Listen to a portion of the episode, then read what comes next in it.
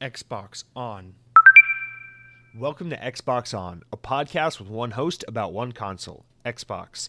I am said host Jesse DeRosa, and on today's episode, we'll be talking about the latest Xbox news for the week of September 14, 2023, including get in debt with the all new Xbox credit card. Starfield had a very successful opening week, and we will talk much more about that game this week. Embracer is considering selling Borderlands developer Gearbox, and more.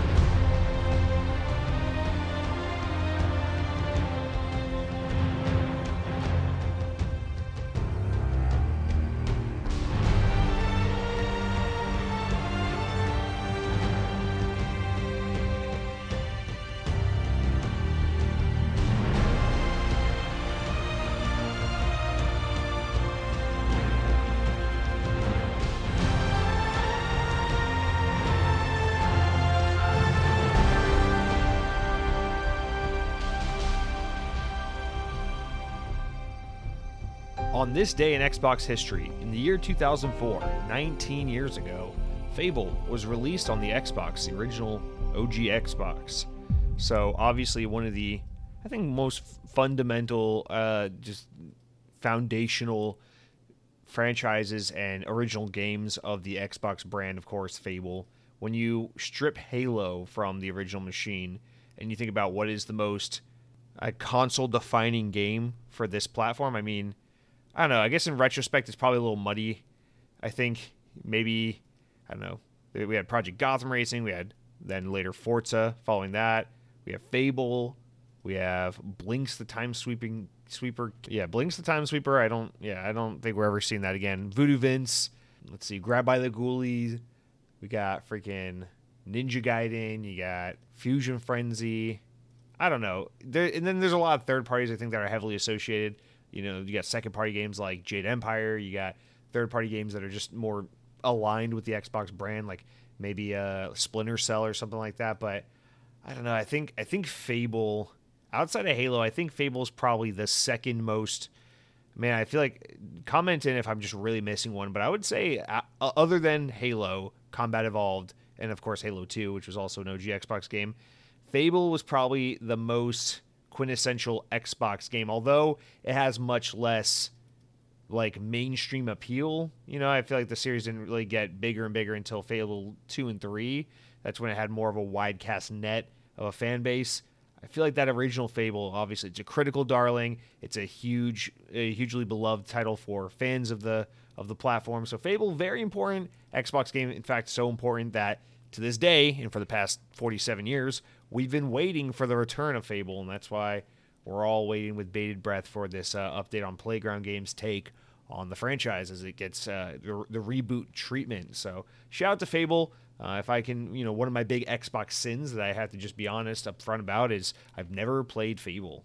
My uh, two of my brothers have played it extensively, and I remember growing up as a kid being again, it's just one of those games. It's like it's like Elder Scrolls uh, before I finally started getting to Bethesda games, where it's just I'd walk around the house and see there's my brother playing Fable again, there's my other brother playing Fable again, but I never played Fable, so I'm very I, I've been very much exposed to these games, but never really played them. And I remember even like into my middle school and high school years, friends playing oh Fable two, Fable three, and all that, and just like nah, I'm good. I'll just keep playing Black Ops and Halo three or whatever the hell I was doing back then. So Fable is a huge blind spot for me. I thought a lot recently about wanting to really go back and playing that Fable Anniversary Edition just in preparation of the new Fable game coming out in 2024, 2025.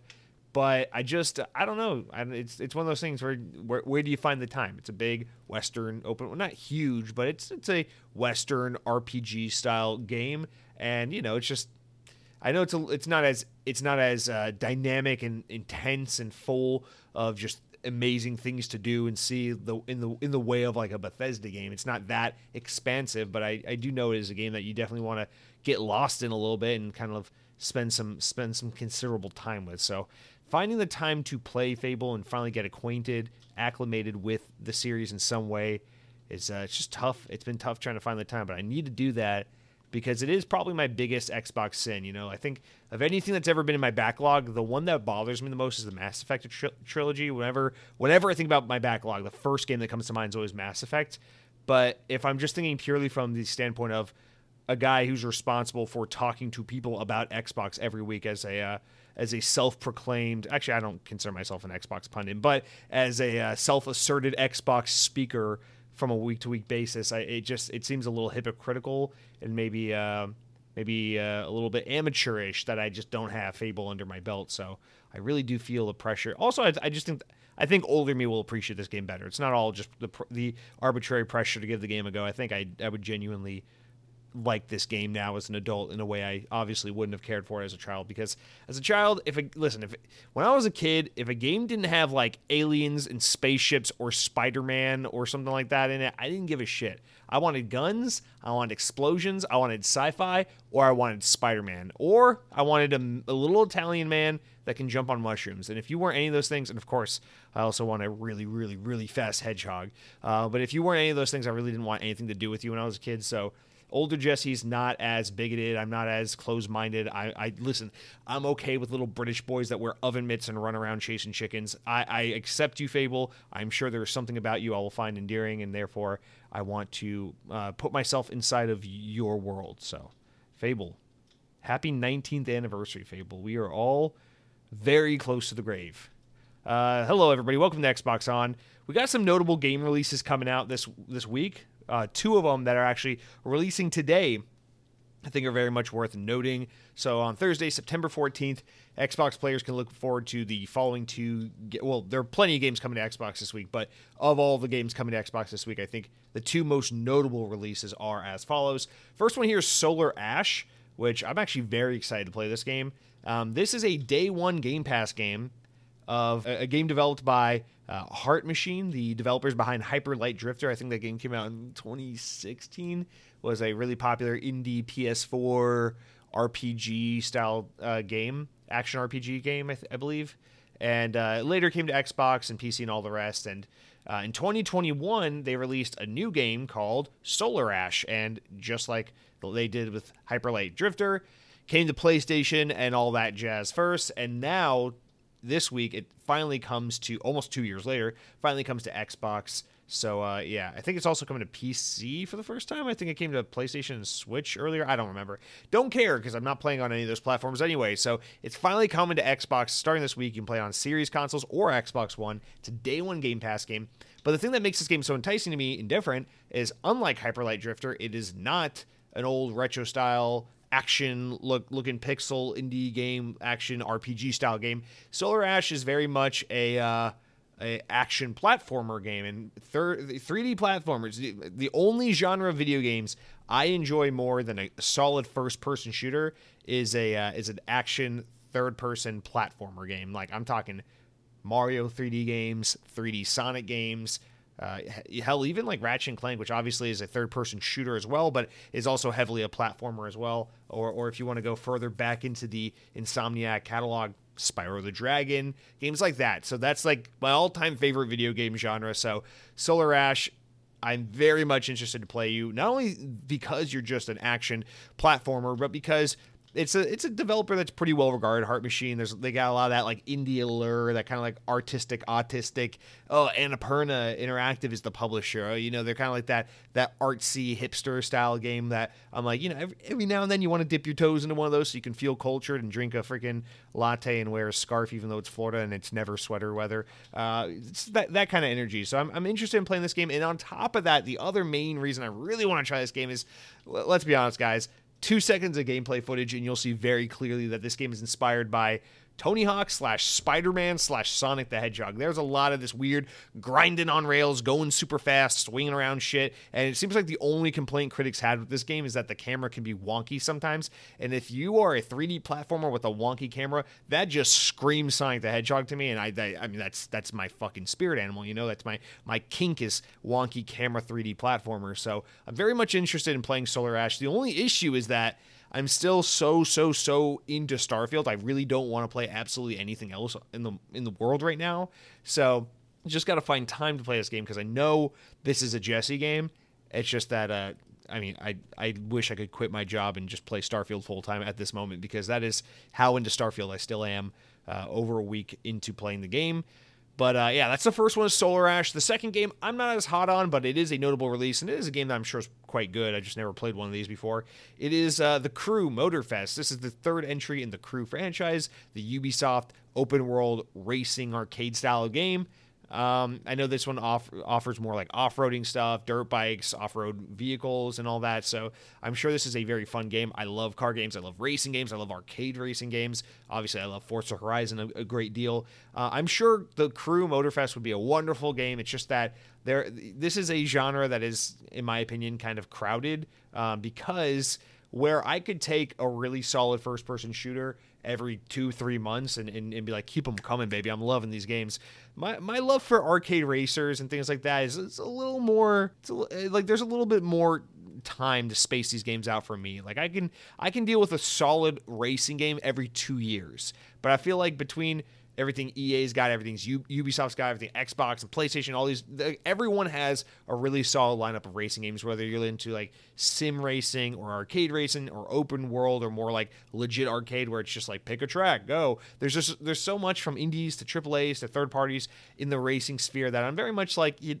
I, I'm I just feel kind of satiated between Forza Motorsport and Forza Horizon. And I mean, obviously the crew is a lot more like a Forza Horizon than it is a Forza Motorsport. But that said, we are getting Forza Motorsport in less than a month here, so it's like I'm I'm more than happy to just wait. And if there was one other racing game I was going to play this year, it wouldn't be the Crew Motorfest. Uh, after Forza Motorsport, the, if I had to play a second racing game this year, it would be Hot Wheels Unleashed 2, which also comes out next week.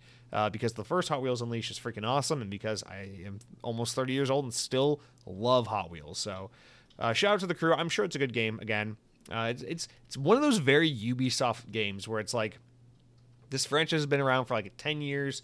They keep making them. I don't know anyone who's ever played them. I'm sure a lot of people have played them. It's just one of those games that doesn't get a lot of buzz. Who's playing these games? Who's buying these games? Why do they keep making these games?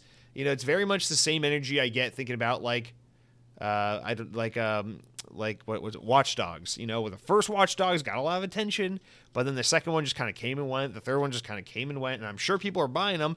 They keep making them after all, but like no one ever talks about these games. They just kind of happen. And that's Ubisoft in a nutshell, although XDefiant does look really good, and that's coming very soon. So, all right, guys, let's get into some corrections. No, uh, no real corrections this week. Um, I just wanted to say a couple things, some things to address. First of all, I forgot a comment last week. I, I wrapped up recording and said, shit, it looks like I literally just skimmed right over one of the comments.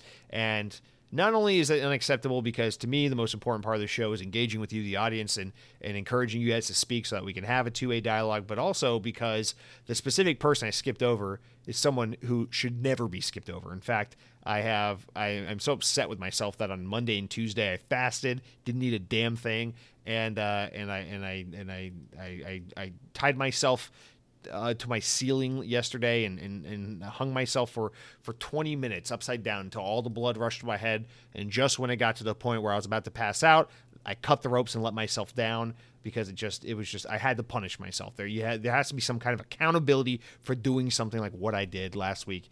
In missing out on a comment from none other than Sam Frito, formerly Sam Torres, uh, and soon to be Sam Frittata, who knows. Uh, he wrote in and said, you can play Mercenaries 2 on the Xbox 360, but those F ups at EA games had too much coffee in their enemas and never checked the Does This Shit Play in 2014 box uh, DRM notification. You need to use NFS Carbon or use a Need for Speed Carbon, lame to buy now but fun to laugh at disc, and it corrects all the stupid that EA presented consumers with back in 09. I love that. I love I love on this day in Xbox history. I imagine in 2033, fuck me for sounding dead already, you'll be saying 10 years ago, Starfield came out and pushed every person on Sony's bankroll to reject Bethesda and bitch like we British babies. Uh, that space was last place they wanted to go. Uh, 10 years ago sounds like MCU villain ramp up time. Uh, it, it, it sure fucking does. Well said for Sam. And Sam, might I ask, with a last name like Frito, it begs the question: Are you British? Um, you don't have to answer that, but uh, that does kind of lead into the next thing I want to bring up, which hold for a second. I don't know what the hell you're talking about about this Need for Speed Carbon trick. Is there some kind of trick where you have to buy a copy of Need for Speed Carbon, put it in your Xbox, and then it unlocks the key to let you play Mercenaries 2 on your X, Xbox One? I, I need to look into this because I have no clue what the hell you're talking about. Oh, I think I think you're just mentioning here the fact that Xbox set up the backwards compatibility thing where it's just basically the box you had to click, and then the, it was up to the publishers. You're reiterating the way the backwards compat- compatibility was set up for Xbox One title or for Xbox 360 games on Xbox One. Which, yes, you're right. It was basically Xbox did everything, but for legal purposes, they couldn't just make it that way. They had to basically have the publishers sign off on each and every game that they own, and EA basically didn't do it to a lot of these games. And of course, you can you can assume this is greed related. This is very much EA saying, well, what if we want to do like re releases or remasters or remakes of these games? We don't want to have these other versions floating around. Maybe that's the idea, or maybe they just didn't really see the value in it because, I mean, games like Dead Space are, are backwards compatible. You know, Mass Effect is backwards compatible. So, and I think Mass Effect 1 was the original game showcased on Xbox's stage in 2015 when they announced backwards compatibility. So it's not like EA didn't support this. So yeah, it must have been more of just like uh, we genuinely don't give a shit enough about these games to even put forth the effort and check the box to let them be backwards compatible compatible in the first place. So anyway, I don't know. I don't want to. I don't want to think about it because it makes me freaking sad that these companies like EA have access and, and ownership over these libraries of excellent games and then don't have enough uh, respect for themselves or for the the teams that they own to to preserve these these works of these works of art and these in, in these historical uh, representations of of, a, of gaming in a simpler point in time in history when uh, when you would go home and say, I want to play Mercenaries 2 because it's fun. And nowadays, you don't say, I want to play Starfield because it's fun. You either play Starfield so that you can jump on the social media bandwagon or so you can clip it and make funny TikTok and YouTube videos about it, or because you just you just want to see what all the hype is about so you can trash it. Nobody plays things for themselves anymore. It's all for the goddamn clicks. When did this world go to hell? I'd say around 2014. That's just me. Uh, roughly around the time Windows Phone started really pulling out of the market and failing. So it seems about right. Uh, shout out to the iPhone 15 now announced. Anyway, the other thing I wanted to uh, announce, if we can stop being incoherent for a minute, not announce, but the other thing I wanted to address this is circling back to the "Are you British?" question. I'll be really honest with you guys. So I I don't do this enough on the show, so I just thought I'd put this at the front of the show.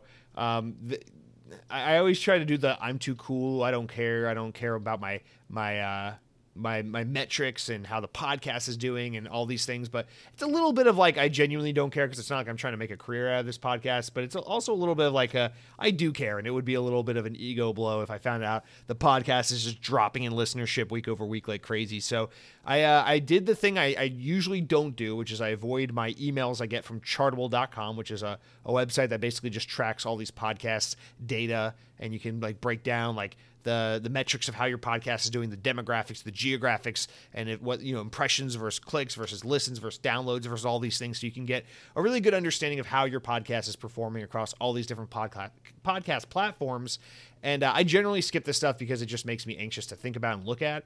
But uh, this week I forced myself to do it. I'm like Jesse, be be a man, be a man child, and a couple things I just want to say. Um, first of all, the podcast is doing fine. It is mostly just steadily grown little by little over the four years or so that I've done the show. Um, it definitely picked up a little bit there during the middle of the pandemic when like Xbox Series X had just come out and everyone was hyped for Halo Infinite and everyone was also kind of on lockdown because of the pandemic. And so it was just like this really sweet time where like everything, it's like, you know, everyone was buying every video game, every video game podcast and YouTube channel was booming. You know, what were people doing other than playing video games to pass the time. So there's a little bit of a time where the podcast spiked extra high for a while there and then dropped off and kind of stabilized. And that's kind of where we've been for a long time. Is just like it is steadily growing, you know, not steadily. It's it's it's growing incrementally. And uh, a lot of this is because I don't take the time to look at the, the the numbers and the and the charts and think about what where I can improve on the show to make it more engaging and more fun for people to listen to. And and more importantly, I don't take the time to really focus on who's listening and just try to encourage people to leave reviews and, and even more important to that just thank you for listening to the show. So i just want to take a second. I make fun of the british a lot on the show. I take the piss out of uh, the old brits all the time and that's not for any reason in particular i have no beef with the british it's just one of those weird things where for some reason americans like to make fun of canadians and british people i assume the, the, the english like to make fun of the the americans from time to time i don't know we probably have pretty funny sounding accents from your point of view. I don't know, but I, I always find it weird because it's like Americans don't make fun of Australians. Like uh, coming from a very American perspective, like I've noticed, it's like people in the U.S. the sentiment tends to be like you don't hate anyone from anywhere, you know, in particular. Or mm, well, let me not speak for all my fellow Americans because there's a lot of bigotry in this country and a lot of uh, xenophobia and, and all that stuff. Um, but Americans tend to be like Canada, they're cool, they're kind of like us. The UK, oh, they're kind of cool, they're like us. The Australia, they're cool, they're kind of like us. Lots of people that speak English. But for some reason like if you if you try to be a little more nuanced with it, it just seems from my perspective always that the American per, uh, uh, perception of other English speaking countries tends to go like the UK, oh, they're cool, but also they're just silly little Brits. And it's like Canada, it's like, oh, they're cool, but they're just a bunch of freaking hosers that eat maple syrup or whatever. But for some reason, Australia's kind of like the cool kid. Like in, in, in the US, you know, you might try to do a weird Australian accent or make some stupid remark about like a boomerang or a, or a crocodile or some shit like that or or something like that. But for the most part, I feel like Americans really like revere and respect the Australians. I also think Americans don't know what the fuck New Zealand is, so that kind of gets left out of the conversation altogether. I don't know. It's just, it's just weird, and I was wondering that because I'm looking at my the geographic breakdown of the audience of Xbox On, and you know, naturally. Over half the audience is here in the US. That makes sense. Probably a lot of English speakers. Xbox's biggest market is the US. And uh, yeah, probably a bunch of other freaking Americans that are moronic like me and think about Taco Bell every other thought of their life are probably inclined to listen to an Xbox podcast like this one. So that doesn't surprise me. But what did surprise me a little bit is the next biggest uh, geographic area for this podcast is is the it says United Kingdom of Great Britain and Northern Ireland. 26% of the podcast demographic is is are these British listeners, are these Irish, these these British, these UKian, as we of course call them properly. Uh, eh, but joking aside, I'm like, I don't know, it kind of blew my mind. I'm like, so. So I'm just on this podcast every week making these m- stupid comments towards the Brits, these undeserved mean ass comments towards the Brits. And like there's a couple hundred of these motherfuckers just going, "Yeah, he's making fun of us, again. He is, but I'll keep listening because I do need to know what Phil Spencer said this week. I do." It's like, what what are you guys doing, man? Like just don't don't just roll over and take it. Get to the comments, man. Tell me why. Tell me why I suck. Tell me about our healthcare system that's abysmal. Tell me about our our, our string of shit presidents. We haven't had we haven't. I've been alive for almost thirty years. We've never had a good president in my entire lifetime. Poke fun at me. Do something, man. I God, for God's sake, it's two days past. But talk about 9/11. Do something. Don't just sit there and this is this is why I make fun of the, you British people. You just sit there. You're like the freaking the red coats. You just you stand there and people make funny faces and they poke at you and you don't do nothing. You don't do nothing and I need you to, to man up, push out your chest a little bit, and talk some smack about high fructose corn syrup. For the love of God, British people. I love you. I appreciate you. Thank you for creating 26% of this audience that I'm grateful for. But for the love of God, stand up for yourselves. If you had that mentality in the 1700s and the 1800s, maybe you wouldn't have lost to us so much. That's all I'm saying. I love you. Thank you for listening to the podcast. And uh, also, this is just to encourage people. Um, I, would appreciate just some more comments, uh, or sorry, not comments, reviews, uh, because as I look at the podcast and see that it is growing, which is great. It's just growing very slowly, and I would like to see it, you know, spread a little faster if possible. I know it's kind of like a, a selfish ask, and I, I, mean I mean that in the most like um, unentitled way possible. But if you if you uh, have the time and the inclination to do so, I'd really appreciate um, some reviews for the podcast. You know, Apple iTunes, the most important place to get your reviews. That's another thing. Um, like over, I saw one of the things that shows podcast players. Over half the people that listen to this podcast listen on Apple Podcast services. We're, we're riffing on fucking Apple this all the time. We're making fun of the thing. We've got the Samsung phone or the, the Microsoft phone that does the bendy foldy thing, like all this stuff. And you guys are just like, I'm British and I have an iPhone and he's making fun of me, but I like this podcast I do. It's like, come on, guys, stand up, poke some fun at me. You got a new iPhone 15 this week. It looks cool. Talk some smack, please, for love of God. But uh, yeah, just the, that was a long roundabout way of, of I, I guess, saying two things. One, I'm sorry, British people thank you for your support. And two, um, if you have the the ability to do so, really appreciate some reviews um, on iTunes and on podcast players. And and remember, as always, specifically five star reviews because anything less than that is not good for the show. And I don't want honest feedback. I just want my numbers to get boosted so I can get famous, baby. I'm gonna get a NordVPN ad read on this podcast one day, and you might be able to say, Hey, I helped make that happen because I gave a five star review on a podcast I genuinely think is only three and a half stars. So it's not about honesty. It's just about ego boosting and opportunity and just making me feel a little bit better about myself. So won't you, won't you help me feel better about myself? Thank you so much. And uh, if, if you can't send sarcasm, that's your problem. I've had that comment before where someone's like, wow, this guy's a real asshole. It's like, yes, but also sarcasm. So fuck you. Um, thank you all so much. Hope you're having a great, in, a great listen so far on the podcast. I promise we do talk about Xbox eventually. And uh, with that said, let's move on to the stories of mild amusement, the updates, the kind of introductory stories. This is like the amuse bouche, the appetizers, the the lounge cocktails before we get into the entrees, okay? So calm down. Don't burn your freaking tongue on the soup because I promise you the flaming mignon is so good you don't want to burn your palate over it. So let's start off with some small ones here. Beginning with Forza Motorsport. Speaking of racing games, um, this isn't actually from a news outlet or anything. This is just uh, me wanting to mention something. Um, lots of previews for the upcoming Forza Motorsport have been going out over the past few days. I'm sure you've noticed that your favorite YouTubers, influencers, Xbox podcasters have probably been talking about, hey, I played blah, blah, blah hours of Forza Motorsport, and the game is pretty cool. Here are my impressions. So you may have seen some articles, videos, podcasts like that over the past few days. Yeah, it's because Xbox sent the game out to a bunch of people and they have played it and impressions are out there in the wild. And so I just wanted to kind of bring attention to that because that is the next and last huge Xbox first party release of 2023. So even though we're still all drinking the freaking Starfield Kool-Aid, it is worth mentioning that's that Forza exists and it's a big deal. So uh, yeah, apparently people seem pretty hyped on it so far. Uh, people are enjoying the in-game currency system, the XP system, the improved uh, AI for the drivatars, although I don't think they call them drivatars anymore, which is kind of sad.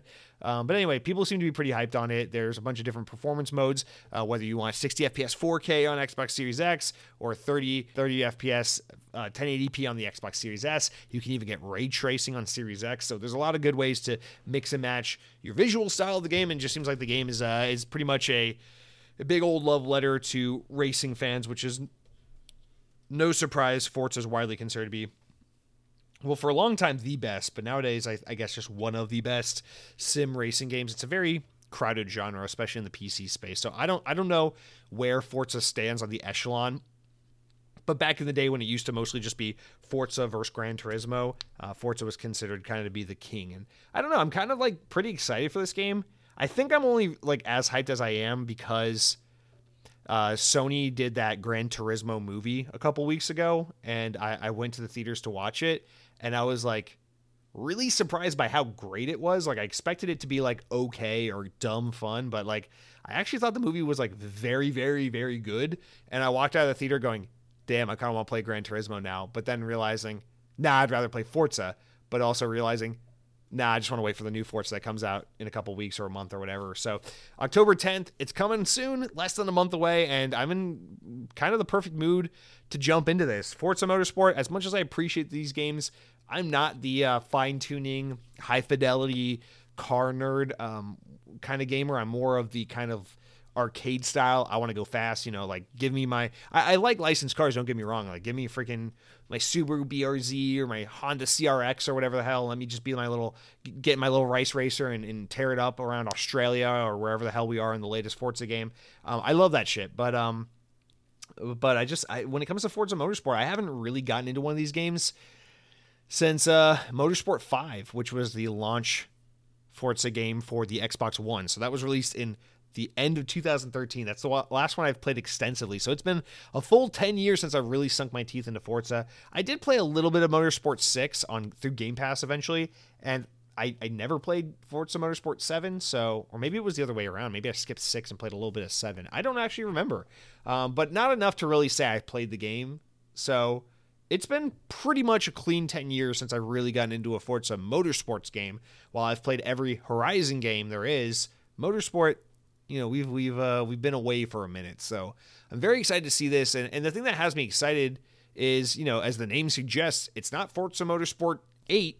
It's just Forza Motorsports. So this is very much sticking true, at least so far, to the format that was supposed to apply to Halo Infinite, but is certainly not going to stick anymore, which is this is just Forza Motorsports for the Xbox Series generation. This is not the eighth, and we'll have the ninth one out in two years or three years. This is here's Forza Motorsports. It's a giant platform. We're going to continue to update it over time with tracks and cars and features and events and all sorts of things that are going to get players excited. But this is the place to play Forza on the latest hardware in the Xbox ecosystem, essentially for the generation. That's kind of the plan here, and I I really look forward to that because I really appreciate that that approach, and I actually think that makes just so much sense for Game Pass and for Xbox going into the future. This I, I said this a lot leading up to Halo Infinite's launch, and I, honestly, I just think this is kind of the way to do it. I know to a lot of people this might be really controversial, but I think this is a really cost effective way for Xbox to support Game Pass while also a really great way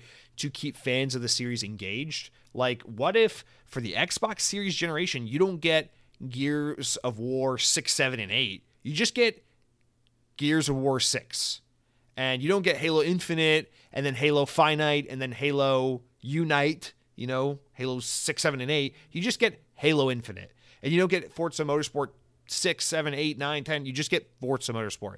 And the idea is that you don't have to have your developers spend all this time and money building a from the ground up sequel to the last game every two to four years. Rather, you just build one platform and continue to support it with, in the case of Forza, cars, tracks, in game seasonal events. In the case of Halo, new campaigns, new multiplayer maps, new seasonal content. In the case of Gears of War, same thing. Additional campaigns, new multiplayer maps, new in-game events, things like that. And it's a great way to justify Game Pass because it's like, yeah, you stay subscribed to Game Pass because it's not like you subscribe to Game Pass, play Halo Infinite, unsubscribe because you finished Halo Infinite. It's like you subscribe to Game Pass, then you stay subscribed to uh, Game Pass because Halo Infinite is going to continue to evolve and change and add content over 10 years. And it's going to be a lot more cost effective to continue to evolve a single platform as opposed to just making another Halo game and another Halo game and another Halo game. So, if done right, I think that's actually kind of the best way for Xbox to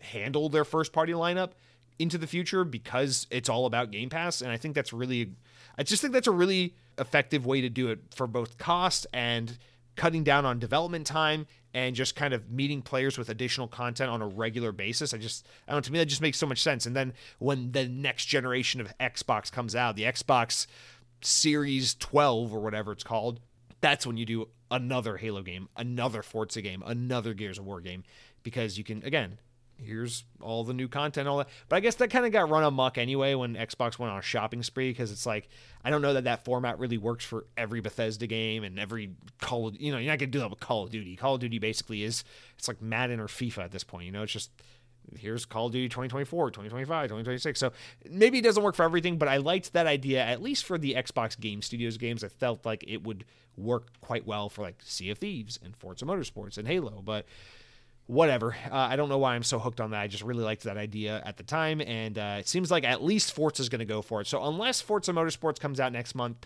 and the previews were wrong, the game sucks ass, it's broken, it's shit, all the, all the fans hate it, which is very possible because uh, video game players look for every excuse to hate everything and be miserable all the fucking time. Uh, but unless that's what happens and the game just absolutely bombs. I I think that is still the plan for Forza, which I think is a really smart move. So interested to see how that goes. Next up, uh, we got something from VGC here.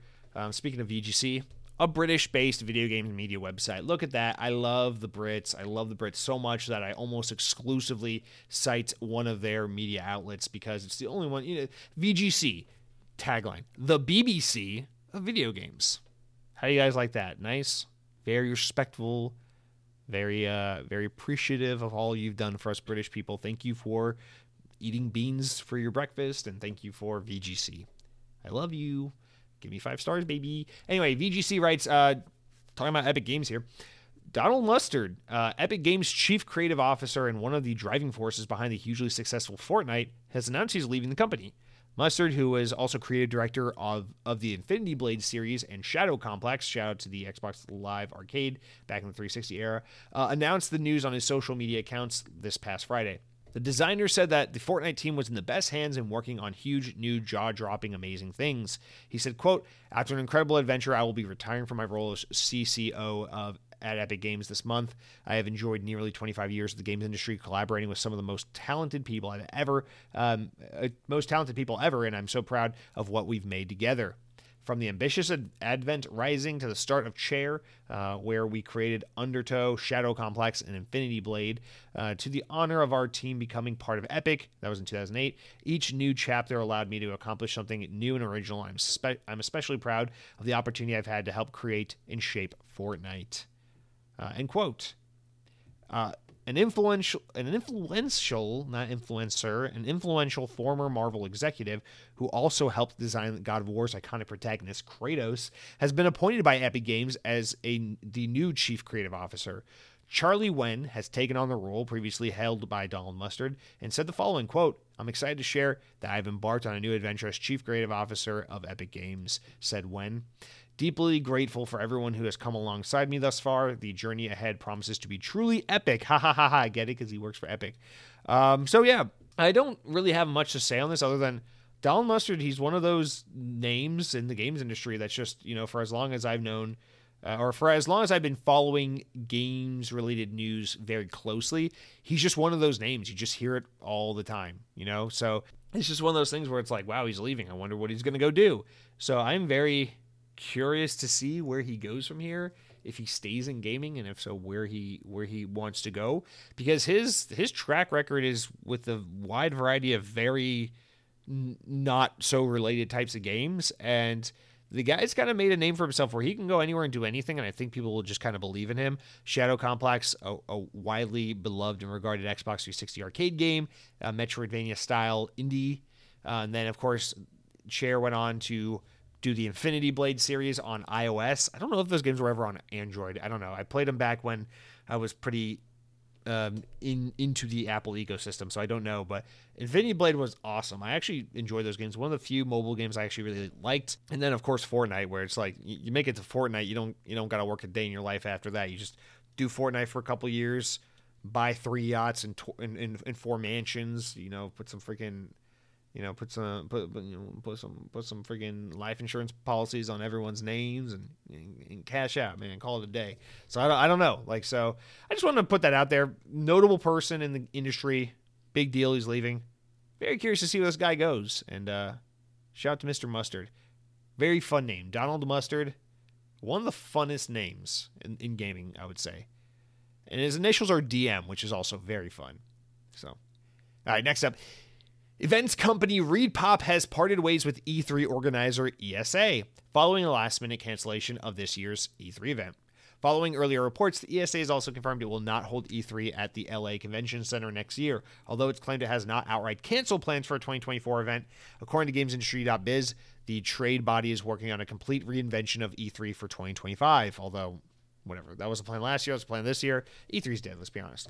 E3 was due for a return the first for its first in-person event show for four years this summer as part of a multi-year deal year deal with PAX organizer ReedPop. However, after months of buildup and uncertainty, the show was canceled in March. So, just further proof that E3 is dead. I know they're not going to let it go. They're going to keep belaboring the point.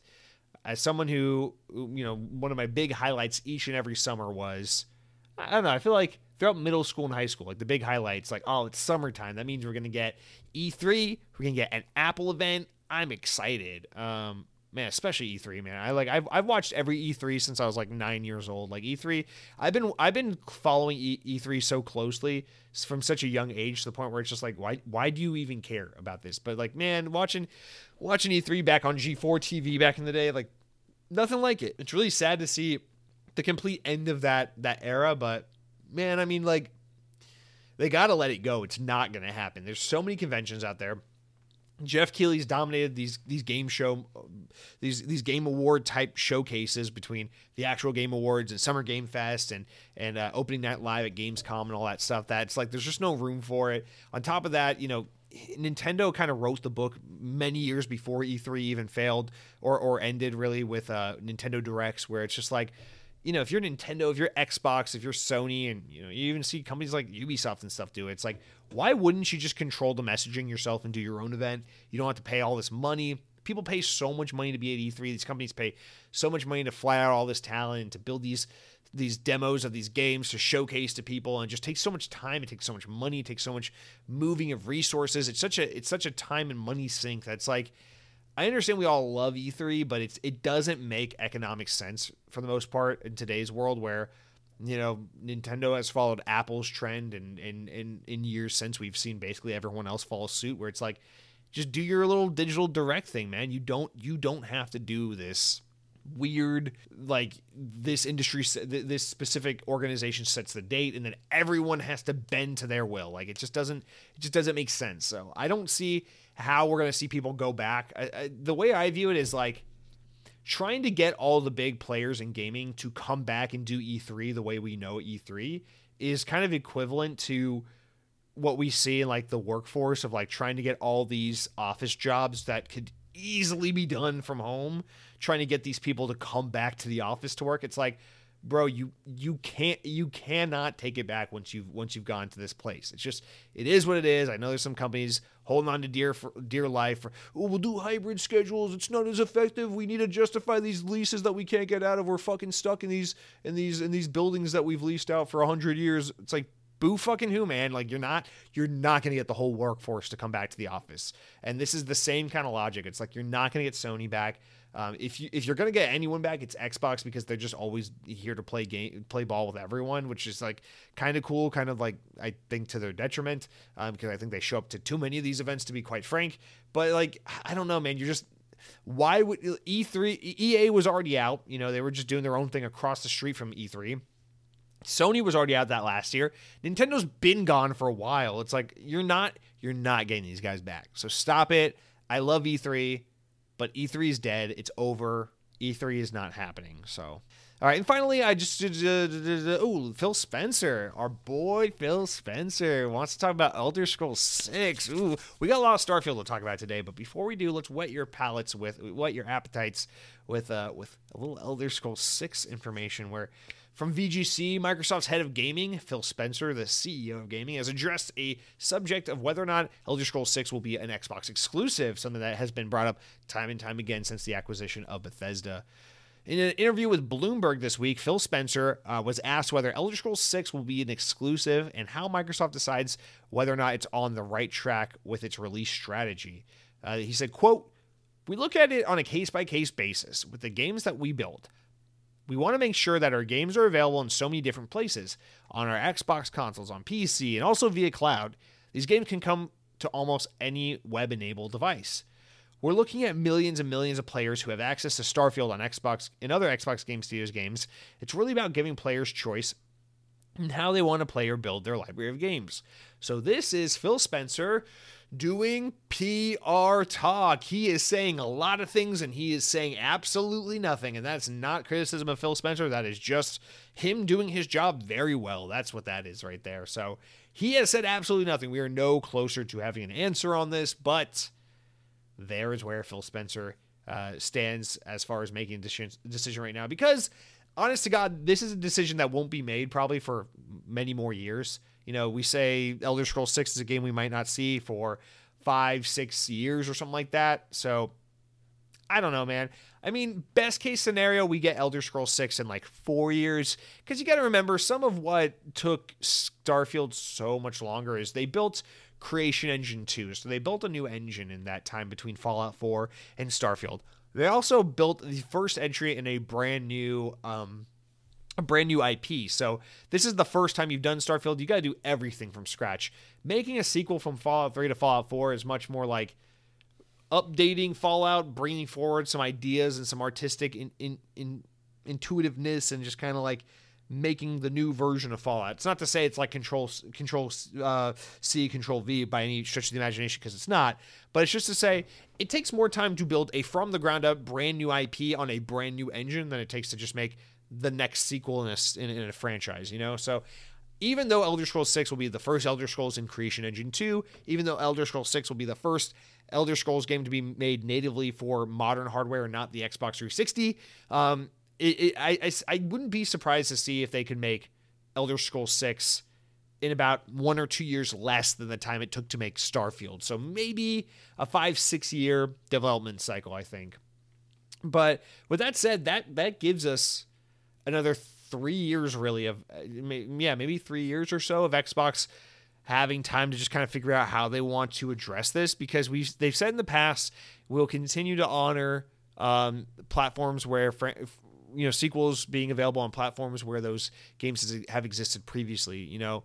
Um, and that was a lot about elder scrolls online and fallout 76 but also it's like a lot of people interpreted that as saying like you know oblivion skyrim fallout 3 fallout 4 these are games that were available on playstation so we suspect they'll be available on playstation 5 or 6 or whatever at the time that those new games come out um, they haven't confirmed that, and they're still not lock, you know, painting themselves in a corner. A lot of this right now, I think, is about seeing how Starfield does long term, not being on PlayStation. And I think so far, and we'll get into it a little later in the story in the news, um, they're very pleased with how Starfield is doing without PlayStation. Um, so I, I don't know. My my guess is that Xbox is going to want to make this game uh, an exclusive. They're going to want to keep it from PlayStation, but again, it's just you know, and after everything with the freaking CMA and the all, all, the legal proceedings over Activision, we're just gonna have to see how Xbox wants to handle this because there's a lot of ire and backlash they could receive as a result of making the next Elder Scrolls game block out PlayStation players. But at the same time, I think it would be in their best interest to do exactly that. So we will have to see. But Phil Spencer has said a whole lot of nothing here. All right, that's it for all of our small news stories of the week. You guys, let's move on. We'll get to the main news in a little bit. But first, before I can do that, we, we always got to take a quick break here and talk about the games we've been playing of the week, relish in that a little bit, and then we get into the news. But before I can even tell you about what I've been playing this week, I got to tell you about what I've been eating. And you guys, I bet I got one that you weren't expecting. It is fast food, so calm down. But um, Chick fil A. That's right. I know. I, I I, have reached a new arc in my relationship with Chick Fil A as of recent because I'm from Georgia, home play, home of Chick Fil A. So I'm very much familiar with Chick Fil A. I very much grew up eating Chick Fil A religiously. It is a is a huge part of my upbringing, and I love Chick Fil A dearly for that, or I did at least as a youth. Um, but I, I, swear, I, I Chick fil A'd the fuck out of myself in high school, especially, and then a little bit in college as well. And so I kind of reached a couple of years where I, I really hated Chick fil A. And I think that bled into kind of the early years of Xbox On, where I was like, I'm Chick fil A'd out. And I used to talk mad smack about Chick fil A. It wasn't my thing. It's I, I don't get it. It's overrated. But if I'm being honest, I think enough time has passed that I've reached a new arc in my relationship with Chick fil A where I don't hate it. I have no ire or, or, or, or rage towards the existence of Chick fil A, but I still don't love it the way I used to when I was younger. I'm at a very healthy point in my life with where I stand on Chick fil A. It is good, it's pretty good, and every once in a blue moon, I'm more than happy to have it. But is it the best fast food? No. Is it my go to fast food? No. Do I need to eat it once a week or once a month or whatever? Absolutely not.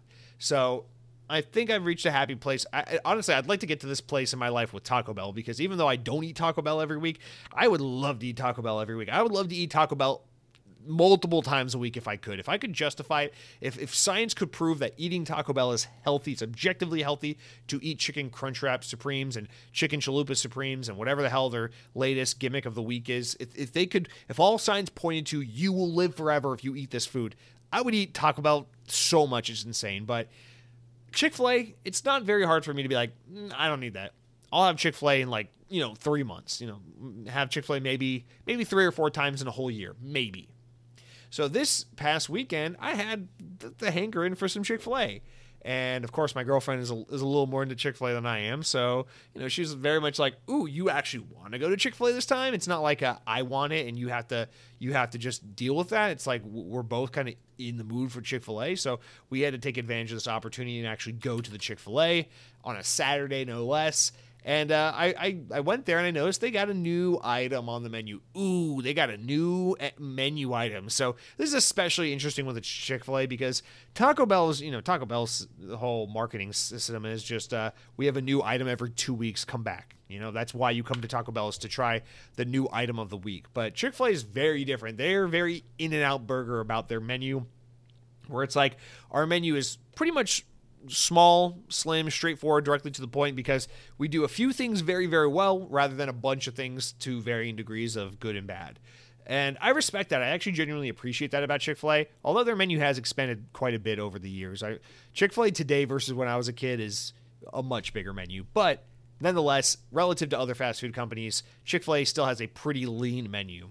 And that's not just because chicken's very lean, you boys and girls. It's because it's because God damn it, they they are obsessed with making high quality food for for all the boys and girls of of uh, of the South. Well, I guess actually Chick Fil A is everywhere now, so everywhere. Anyway, the new item, without teasing further, is a um, it is a chicken sandwich, classic chicken sandwich, chicken, pickles, bun, but they actually does it have yes it does have pickles. Um, the new sandwich has pimento cheese and honey on it. So that's kind of the new kick here, okay? You get the, the southern style pimento cheese, a little bit of honey. You get that that savory sweet kind of twist on it. And uh, I, I, was very much like, I feel like this is going to be good. Chick fil A usually won't put something new on their menu unless they are confident it's a good thing.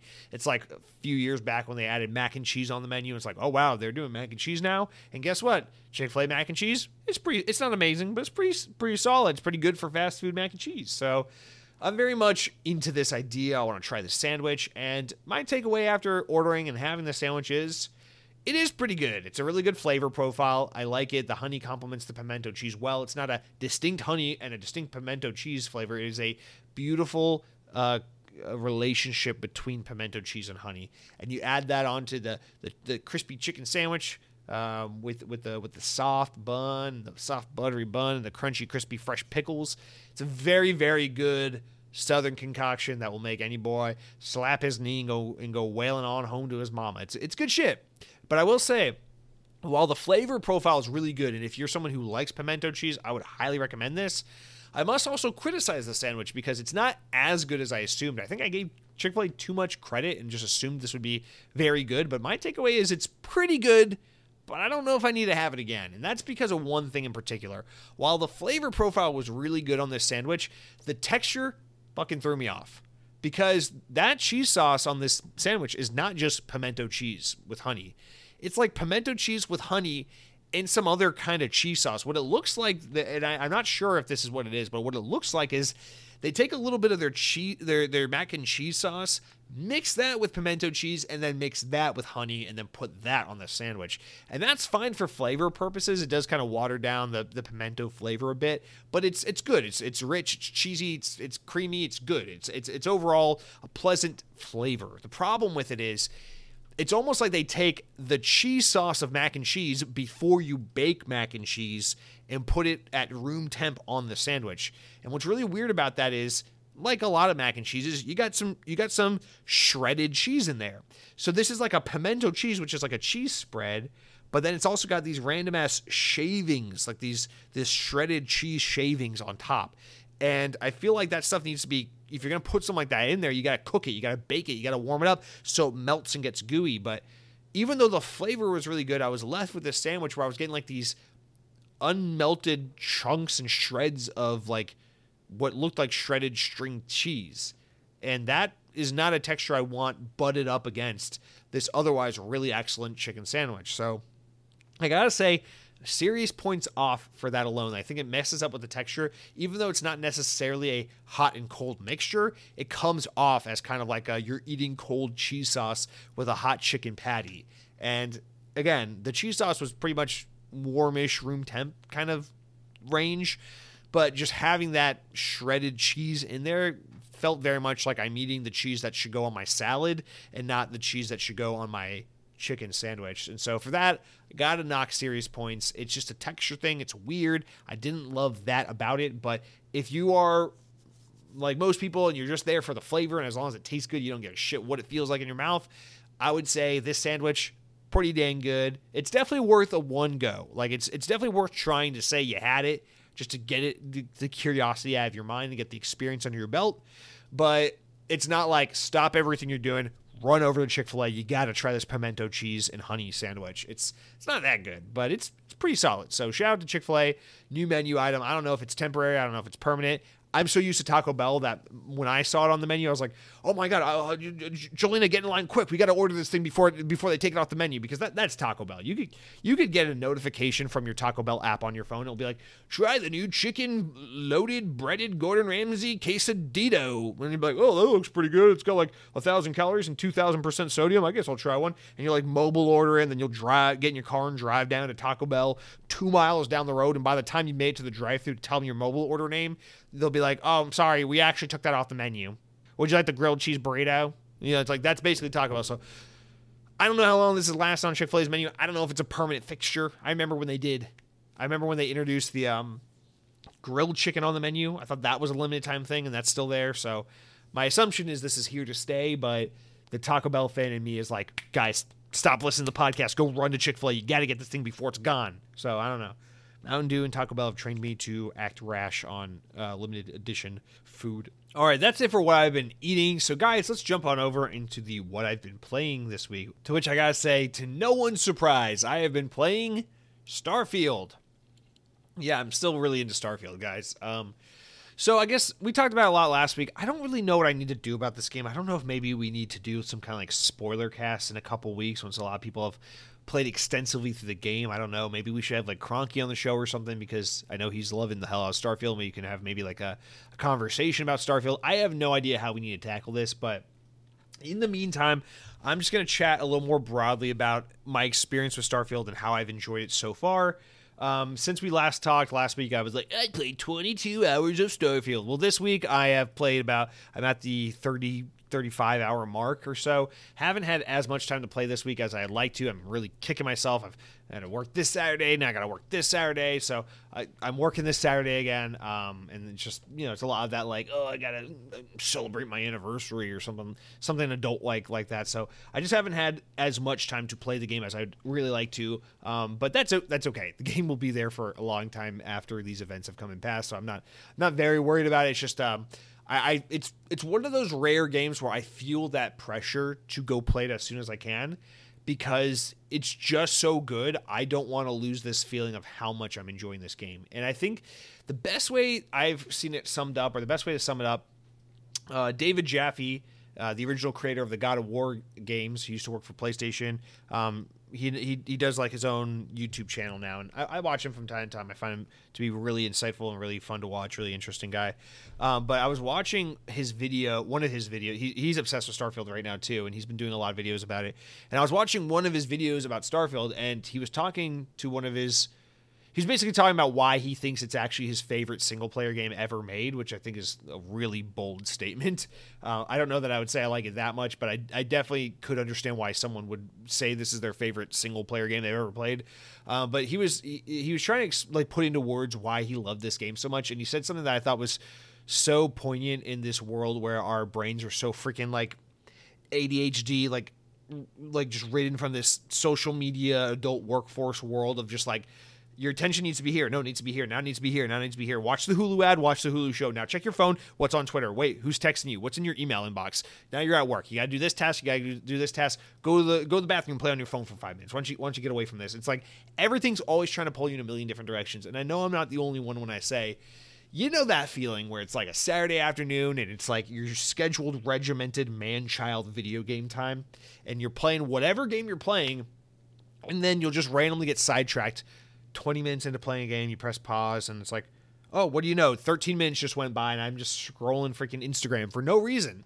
So it's one of those games where, um, and this is what David Jaffe said, and this is why this resonated with me so much. With that kind of thought in mind, he described his experience with Starfield as one of those games where you don't get bored and there's no outside force influencing you to play or to finish it.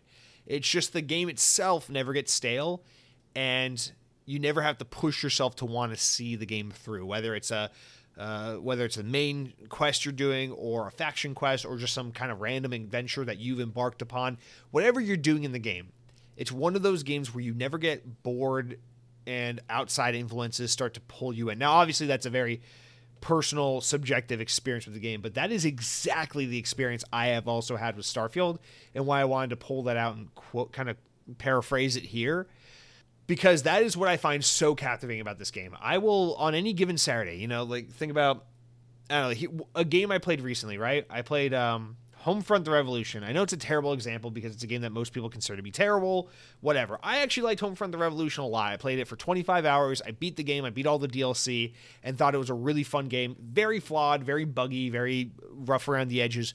But I thought it was a very fun game that I'm glad I played. Really enjoyed my 25 hours with the game. Here's the thing: is even though I really liked Homefront: The Revolution when I when I beat that game a couple weeks or a month ago, right? Like most games I'd play the game for an hour, I'd play the game for two hours, whatever.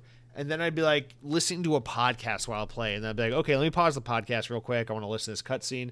Okay, cutscene's over. Let me go back to my phone and press resume on my podcast. Actually, oh look, there's a oh there's a notification. Oh, Dunkey uploaded a new video. Okay, let me watch that new video game Dunkey video on YouTube. Hi, that was pretty funny. Let me read the comments. Okay, that was pretty good. Okay, now I'm just on Twitter. What am I even doing? I'm just on Twitter. And then I just keep getting sh- sidetracked. And so this is one of those games, very rare, where I don't have that experience.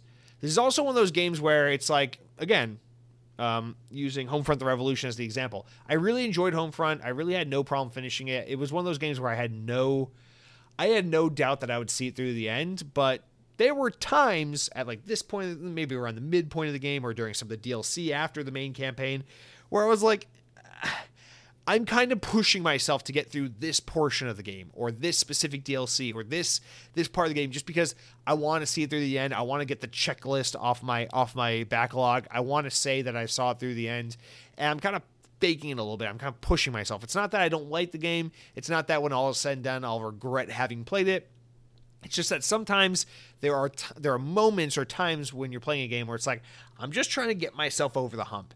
This is a big reason why I don't watch TVs because I always feel this way with TV. God, like I finally watched the the most recent season of Stranger Things a couple months ago, and that is what the entire thing felt like. Like I like Stranger Things; it's fine. I think it's pretty good, um, but um, like oh my god, I the entire fourth season. I think it was fourth, right? Uh, season of Stranger Things. Like trying to get through that was like it's good. I, I, acknowledge it's good. It's good entertainment, but like every episode felt like a chore. It felt like I am obligated to get through this one hour long episode of Stranger Things. And when I'm done with it, I'm like, thank God that's over. Or like, oh, that was cool. I enjoyed that, but I'm glad it's over. That kind of feeling. I never feel that in Starfield. And that's the point I want to make. Starfield is one of those games where I'm like, ah, I, I got to find a stopping point because I need to go to bed. Fuck. And then it's like, you finally stop like two stopping points after the stopping point where you said you'd get off and go to bed. It's that game where I'm at work and I'm like randomly thinking about Starfield. I'm like, I really want to go home and play Starfield. Or like, I'm thinking about the thing I did last night in Starfield and that's following me into my day-to-day life like i'm i'm sitting here in traffic or i'm sitting here at my desk doing this thing typing this email i don't give a shit about any of this i'm thinking about starfield oh that was that was crazy oh man remember that moment where like and i'm and i'm having those thoughts and very, very rarely does a game make me feel that. And to me, if you're having that kind of sensation with the game, doesn't matter what you think about the space travel in the game. Doesn't matter if it runs at 30 FPS or 60 FPS. Doesn't matter if Xbox paid for the game or if it's on PlayStation or not. Doesn't matter if the character models look beautiful or not. Doesn't matter if it's a huge revolution compared to what Skyrim was or Fallout 4 was. Doesn't matter. If a game makes you feel that sensation when you play it, you are playing a very special game. And that can be a very different game for every single person. Everyone has different tastes and different likes. But that is a feeling I get when I play Starfield. And the last time I felt that feeling while playing a game for the first time was two years ago when Halo Infinite came out. Or actually, no, that's not true. It was last year when Sonic uh, Sonic Force uh, Sonic Frontiers came out, and then before that, it was Halo Infinite. But I play a lot of games. I play new games all the time. I'm playing games all year, every single year. I play way more games than the average person everyone listening to this podcast probably falls in that category too. If you're listening to a podcast about Xbox, if you're into video games enough that you consume YouTube videos and podcasts about video games, chances are you play a lot more video games than the average person does. And this is the one game so far this year that has got me like that. Like I'm really hyped for Alan Wake 2. I keep say, saying and thinking that Alan Wake 2 is going to be my favorite game this year when it when it finally comes out in October. But man, I played Alan Wake 1 for the very first time just this past summer, and I loved it, by the way. I think Alan Wake is phenomenal. I'm so glad I finally played it. Really wish I got to it sooner. Great game. Alan Wake definitely had moments of, I'm just trying to make it through this portion, or I just want to see the game through to the end. Oh, I got to force myself to play Alan Wake, otherwise I won't get back to it. It had moments like that, no doubt. And that's a much smaller, shorter, easier game to finish than Starfield. But Starfield so far, I'm 35 hours in. You know what I've done in 35 hours? I created a character for an hour. I played the main quest for 20 hours. I um, surveyed and explored an entire planet of Eridani 2 all by myself for like 10 hours straight. It was ridiculous. It was mind numbing, but it was also very fun and relaxing and therapeutic. And then I started the UC Vanguard quest line, and now I'm in the middle of that, and I'm loving it. I'm in, I'm actually enjoying it just as much as the main campaign. I've also replayed some of the main campaign a little bit because I I did New Game Plus, so I'm going through some of that again. Although no spoilers on uh what all happens or any of that because I'm not spoiling anything in this game. So I've done a lot in 35 hours, a lot of different things, and this is the first time I've played one of those you could put 700 hours in this game and never get bored kind of games. This is the first time I played one of those big, open, do what you want, play how you want open world games where I don't feel overwhelmed. And I don't feel like the game is bombarding me with so much choice and so much opportunity that I'm paralyzed and I just want to walk away from the game and not play it at all. Usually that's how I feel with these games, but Starfield, for whatever reason, does not make me feel that way. It is, I think it's, it's what I've always wanted to like about Fallout. It's what I finally finally really fell in love with with Skyrim last year or two years ago when I finally played it for the first time through um, properly. Um, but amplified by a hundred percent more because Starfield is everything that's great about Fallout. It's everything that's great about Elder Scrolls. Maybe there's some things you might like about those other ones more than this, or you might like more about Starfield more than those other ones. I don't care. At its core, it is a Bethesda Game Studios game. If, if you like Skyrim, you'll like Starfield. If you like Starfield, you'll like Fallout. It's very much that kind of thing. But what really puts it over the edge for Starfield is I'm a big space sci-fi nerd little guy. I grew up obsessed with like Buzz Lightyear and outer space and all that kind of crazy shit. I love the aesthetic. I love the aspirational, inspirational part of it all. I love fucking Epcot more than anything. I think about Epcot or Illuminations, Reflections of Earth over at Walt Disney World. I'll just start fucking sobbing and getting all teary eyed. I love all of it. I love the aesthetic of space. I love the the aspirational idea of just mankind and our and our obligation to ourselves and to humanity to ask the questions, try to figure out why we're here, what's out there, try to explain something greater than just our own you know our own small myopic understanding of the world based on what we see living on the surface of the earth and then you can like kind of sci-fi it up and gamify it by adding the lasers and the cool space suits and the cool like guns and the aliens and all the other shit. And when you start to put all that stuff in, it's like that's the fucking seasoning going into the you know it's like you got you got the delicious steak and that's like just the the very notion of space travel and exploring the stars and then you start to really season it up with the guns and the aliens and the and the spaceships and the space combat and all the cool storytelling and the awesome lore building and oh my god what you're left with is the best meal you've ever had. And that's kind of where I am with Starfield. It's, I mean, that's why I love Halo, right? Is because it's like all of that stuff. It's all that aesthetic. It's all of that setting. It's all of that kind of storytelling bundled up into, in my opinion, the best first person shooter out there. And now Starfield is like, well, what if we do that again? But now it's the big open world Western RPG. This is what I've always needed. This is like, I've always wanted to really appreciate RPGs more than I have. Um, and, and Starfield is, I don't think this is, I don't, I don't think this is like really a crazy thing to say, just because even though I've played a fair amount of RPGs, I've never really loved a fair amount of RPGs. I don't think it's crazy to say that Starfield is probably my favorite role playing game I've ever played. 35 hours in. And I know it's like, oh, you've only put 35 hours in. You could easily put 100 hours into this game and still be developing your thoughts. And that's fine. And I'm just talking about where I feel right now at 35 hours in. At two weeks in, 35 hours in, I feel like this is probably the best role playing game I've ever played, just because the quality of the it's it's only been 35 hours in a game where I'll probably put well over 200 hours into it when all is said and done. But at 35 hours in, I am smitten with this game in, in a way I've never been smitten with, or or I've never been captivated by any role playing game I've ever played. And I, know it's kind of a broad spectrum. Like, what do you mean by role playing it? I know everything's a role playing game now, but I'm talking about like a true role playing game, like where you level up and you quest and you unlock skill points and you got skill trees and there's quest logs and different branching paths and decision making and open worlds. And I'm talking about that stuff. I'm not talking about like, well, Far Cry is an RPG because it has a skill tree and it's open world. No, Far Cry is not a fucking RPG. It has RPG elements. I'm not talking about that. Uh, but I'm saying from a true RPG standpoint, so far, I mean, unless I'm like really forgetting something I love and it's just not coming to mind, I think so far Starfield's probably my favorite role playing game I've ever played in my entire life.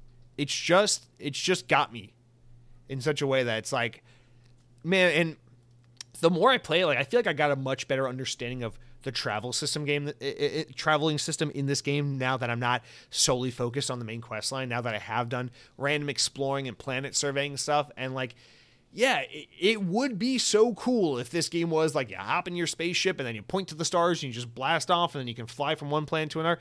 That would be very cool in theory. But what makes this game so amazing and so special isn't the whole like, I'm flying from Earth to Mars right now. Look at me being a fucking idiot. The thing that makes the game so special is all the RPG elements. It's the interacting with characters, it's the exploring worlds, it's the questing, it's the uh, inventory management and grinding for new loot and gear and all these things. And I just think flying a spaceship around space with nothing to do other than travel from point A to point B with occasional moments of ship combat would be a very big lull in the middle of an otherwise action packed, action filled, just uh, bombastic experience that is just chock full of amazing things to do. And I know it's like, well, Jesse, a huge part of the game sometimes is just going to random desolate planets and just surveying plants and animals and mining for resources. That's slow. That's boring. That's a that's a pace killer. Listen, I'm not saying being able to go in your spaceship and fly around from planet to planet would be a bad idea. I would welcome that. I'm just saying I don't think it's necessary to keep intact the things that make this game truly great. If you want a game where you can hop into a ship and fly from one planet to another, those games exist and they're cool and I'm glad they exist. And I'm not saying Starfield shouldn't have that or it would be a bad idea for it to have it. I'm just saying I don't think not having that is nearly as detrimental to the experience as people are making out to be. And I think by fixating on that so much, what we're learning is there are a lot of people out here who refuse to understand or try and understand what Starfield is trying to be, and they're getting frustrated over what it's not. And that's got, I mean, do whatever you want. You're welcome to take whatever opinions you want feel how you feel. But that's not after playing this game for 35 hours, I don't think that's the point of Starfield. And again, I'm not saying maybe it wouldn't make the game better if they had it. Maybe it would. I don't fucking know. But I'm just saying that this is still my favorite role playing game I've ever played so far, at least.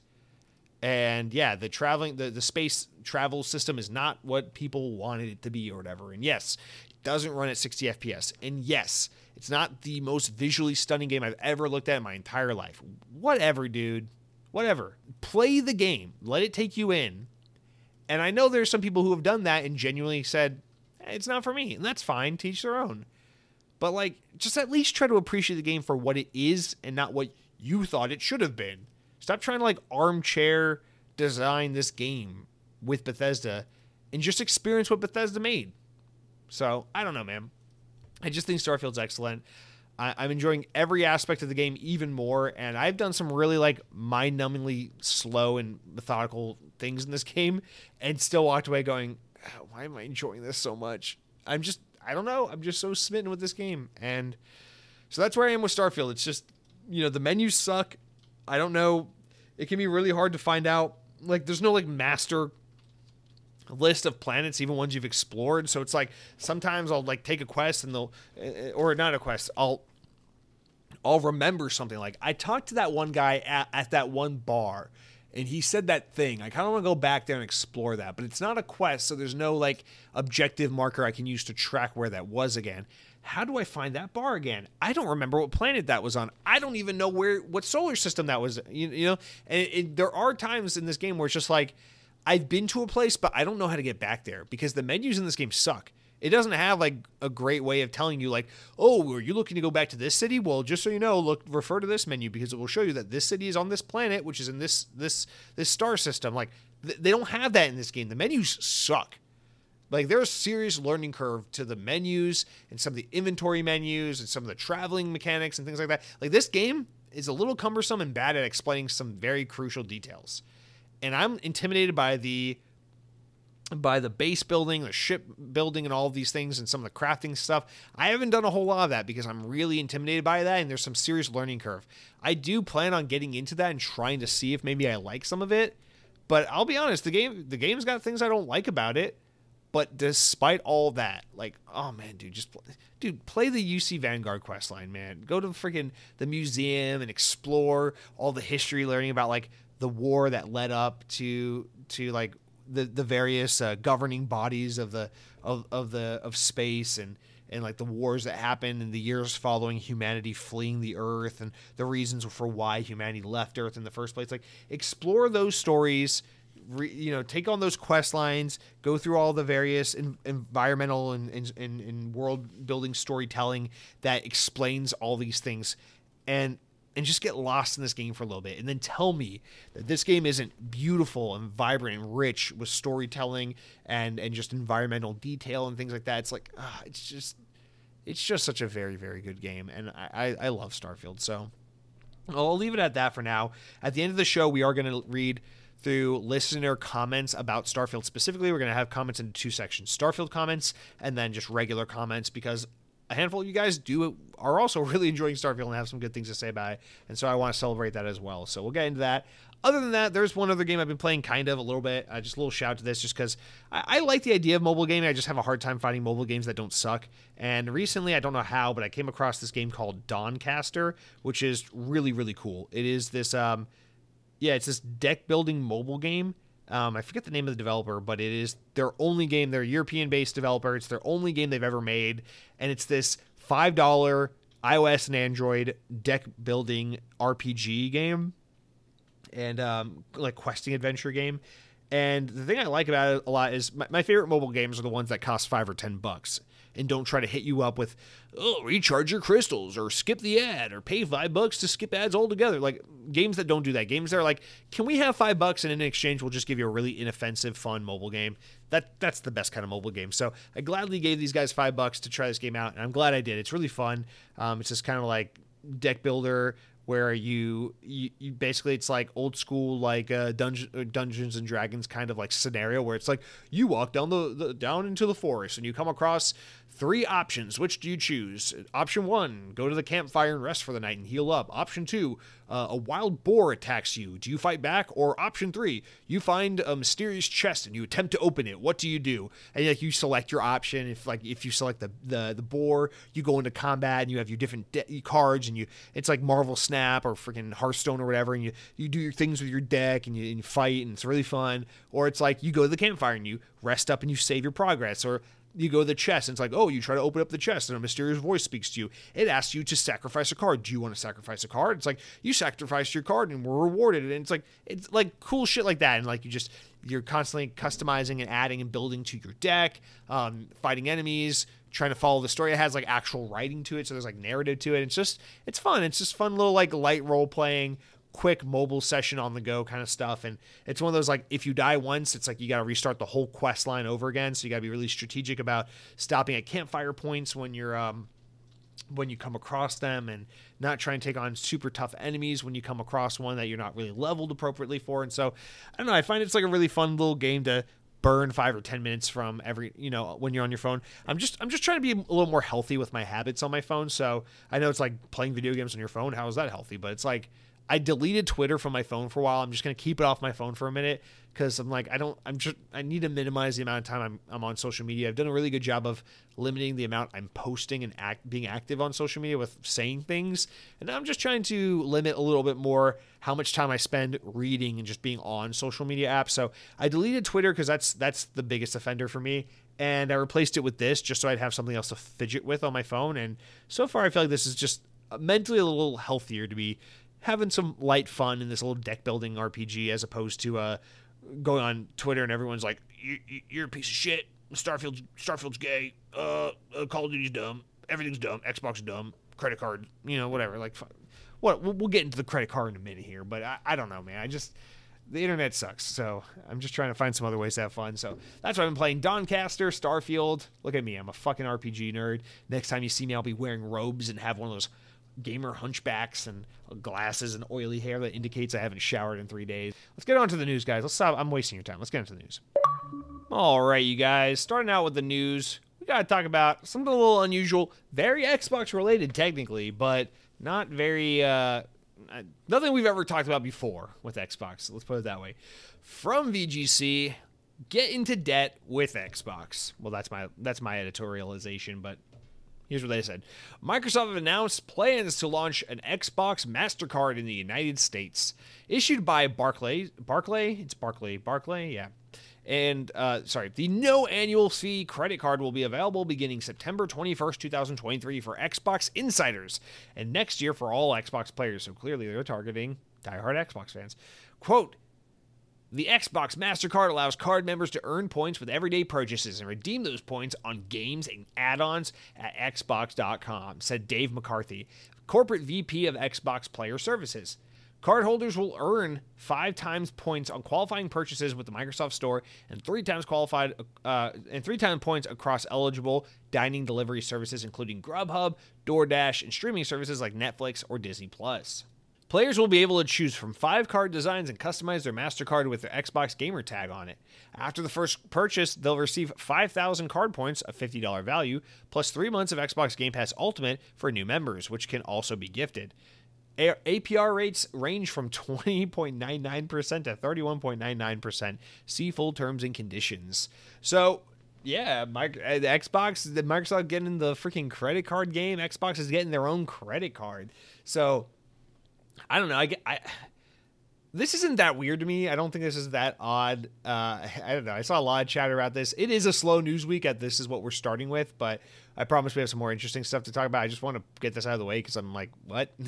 but yeah, I mean, there's an Xbox credit card. So for those of you interested, starting like a week in beginning in the U.S. at least, uh, there's an Xbox credit card for you to get involved with. Uh, Barclay is the yeah is the issuer that does a lot of these like credit cards for like clothing retailers and Apple and all these kinds of like more boutique-ish credit cards that are like very specific to a, a particular brand or something like that. I actually don't have issues with these kinds of things generally. Well, actually, let me back up. I don't know how financially literate or illiterate I am, so don't everything I say don't even take it with a grain of salt. Just don't even take what I say. Just let it pass through your ears as absolute nothingness. Uh, but I don't know. To me, it's like there are far better credit cards you can get out there because I know there are a lot of these like Chase Sapphire cards and all that that people Capital One people love because you can get all sorts of cashback offers on gas on or you know for travel points and hotel points and things like that. And people love to use these things so they can like cut down on costs for vacationing or save money at the pump with gas and things like you know more practical uh, adult type of purchasing um, for everyday items and things that they purchase like groceries and whatnot so I know there are a lot of really good credit cards out there that have no annual fee um, or all these kinds of things are really low APR. That's kind of the kicker with this one is it has a really high interest rate, um, 21 to 32 percent interest rate, which is insane, uh, insanely high, I should say. But I don't know if you're if you use credit cards the way I use credit cards, and I don't. I don't necessarily think this is a bad credit card because it doesn't have an annual fee. I don't know. My I use credit cards for everything I purchase, but for very different reasons. My my whole philosophy, I don't know why this is going into like financial uh, logic, but my whole relationship with credit cards is like I buy everything on a credit card, but I treat it like my debit card. So like going to the grocery store, getting gas, going out to dinner, whatever. Everything goes on a credit card with the intention that I pay that credit card. The logic is pay it every single month. I pay it twice a month just because I don't like to have balances on my credit card. My whole thing is like I cannot use a credit card unless I have the money in my bank account to comfortably pay it off and then some. So like that's my relationship with credit cards is I use that because I want to have really good credit and because I want to reap those reward points. And so like for me, for example, I, I use really only two credit cards. I have the Amazon credit card that I think a lot of people have um, where just because we all end up inevitably spending so much fucking money on Amazon anyway that's like you might as well have the thing that that gets you all that cash back for for Amazon and it works out pretty nicely basically with with that card I'm able to just pay for most of my Amazon purchases for free through my Amazon reward points cuz you know I shop at Amazon enough to where it's worth having the card but not enough to where I'm not able to really get a lot of value. I don't know. It works well for me. So I just I use that Amazon credit card mostly just because there are certain like like my shampoo and my my hair product and things like that. Like I buy a lot of those kinds of things on on Amazon are like, oh, my niece is having a birthday. I'm gonna go buy her a, a, a, toy and then ship it to my my brother's house so that my niece has a birthday gift or something like that. Like I do a lot of that kind of stuff on Amazon, very like practical everyday things. And so I find having the Amazon credit card to be like a really really good thing because I'm able to just reap all those reward points and use it to pay for things I have to buy anyway that are otherwise kind of seen as like unplanned expenses. You know, it's like my electric bill, my rent, my car insurance. That's a planned expense every month. But like shampoo, it's like I, I, I need shampoo when I run out of shampoo. Who knows when that is? Or like, oh my my my my net my niece is having a birthday. Or like, oh I gotta uh, the cat food is cheaper on Amazon than it is at, at Target, so I guess I'm gonna buy it on Amazon. That kind of stuff. It's just nice to have all those reward points hoarded up so I can just like not have to make little microtransactions all the time on Amazon. So that's like my number one go to credit card. But that credit card doesn't have a really great interest rate. But I, I, I use it because that that functionality of like as long as I put everything on my credit card and then pay that credit card off so I never owe a penny on that credit card ever. It's like, okay, well, it doesn't matter because the interest rate doesn't matter if you never hold a balance on it, right?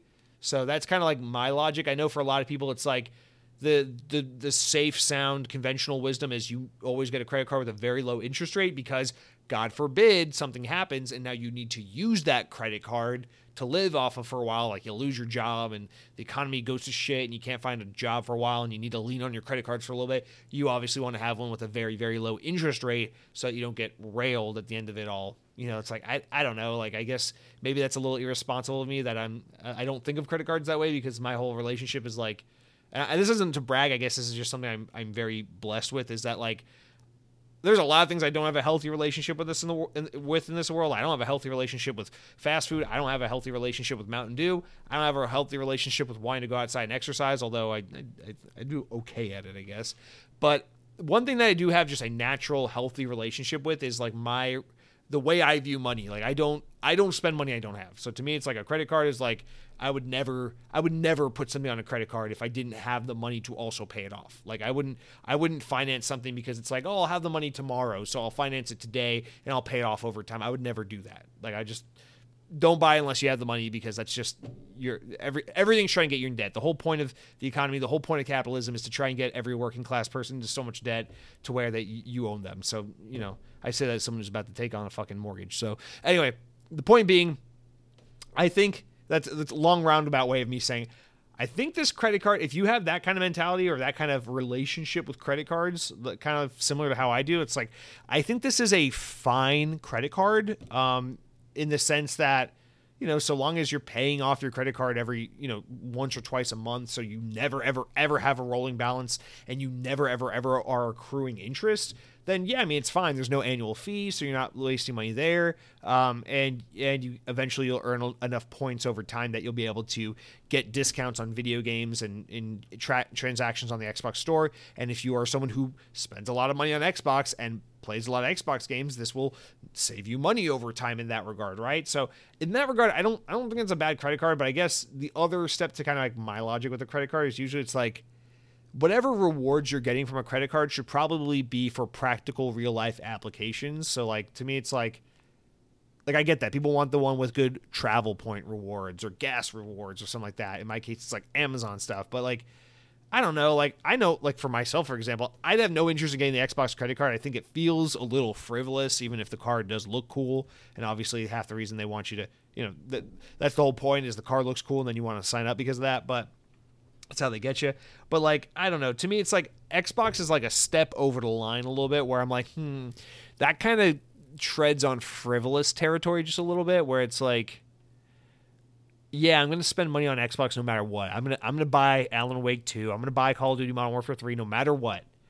You know, might as well put it on a credit card that's gonna get me points that I can then use to save money on the next Xbox game I buy. I, I get that logic, but like, I don't know. I feel like if you have a credit card, it should be putting itself towards reward that are to be more like needs and less like wants, if that makes sense. And I guess even my Amazon car is kind of pushing it because it's like, yeah, mostly using it to buy like shampoo or whatever, or cat food for my cat, or for me, maybe I eat cat food. You don't know, haha. but um, I don't know. Like, eh, do you really need the? Do you really need to open another line of credit so that you can get deals on video games? Eh, eh. Now, that being said, I should say the other credit card I have, and this is where my whole argument falls apart. The other credit card I have is the Disney Visa credit card. But that's because I only I only use that for purchases I make for Disney. So if I if I go on a Disney cruise, I book it on that credit card. If I if I go to a restaurant on Disney property, I buy it with that credit card. If I buy merchandise at Disney, I buy it with that credit card because you get all these Disney reward points that you can then turn to Disney gift cards that you can then use to spend at Disney restaurants, spend on Disney vacations and and I guess by the, I, I'm a hypocrite in that way because by the same token, it's like I know for the rest of my life, as long as I can, at least, I'm gonna do Disney shit no matter what. I'm gonna go to Disney World. I'm gonna fucking do Disney cruises. I'm gonna go eat at Disney restaurants and buy stupid Epcot T-shirts for thirty dollars that are really like fifteen dollar value shirts. I don't care. I'm gonna do that shit no matter what because that's that's the thing that makes me happy in this world. So, I have the Disney cre- uh, gift uh, credit card that also has a pretty similarly shit interest rate. But again, I exercise that that thing of like I do not buy anything at Disney. I do not book anything at Disney. I don't do Disney purchases unless I have the money in my bank account ready to pay off that credit card right after I make that transaction. So as long as you can exercise that kind of fiscal responsibility of never holding a balance and never letting that interest accrue, I think it's fine to have a card like this. Although I just, again, I just feel like there are maybe financially savvier cards to get. Ones with lower interest rate where the reward points are a little more practical, like reward reward points for gas and things like that. It's like, okay, well everyone needs to put gas in their tank unless you drive a Tesla, like fucking some kind of guy who owns a, a website or something.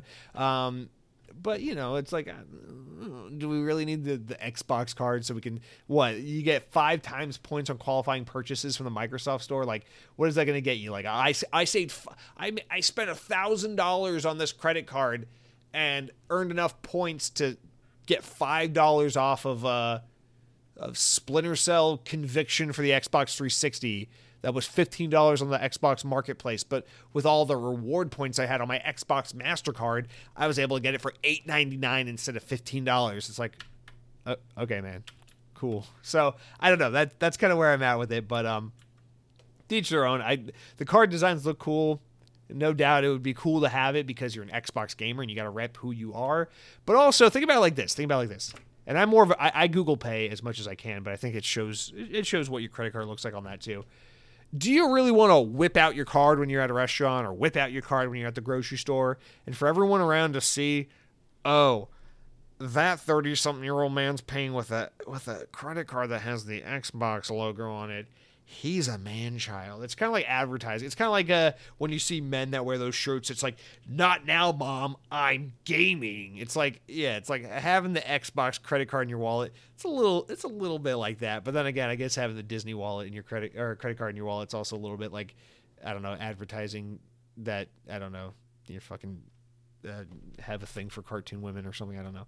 Anyway, um, I don't have anything else to say. This it's weird. There's a credit card with the Xbox thing on it, and you can get points. Um, if you're a very disciplined person with your money and you don't plan on getting into debt over something as trivial as a fucking Xbox credit card, then I think maybe this is a decent way to save some money. Otherwise, uh, I assume most people listening to this podcast are probably better with their money than I am. So do what you will, make make the decision that makes the most sense for you. But if you're interested, if you're out there, hey, they got a whole ass X, uh, Xbox credit card now. You can you can buy Xbox, you can play Xbox.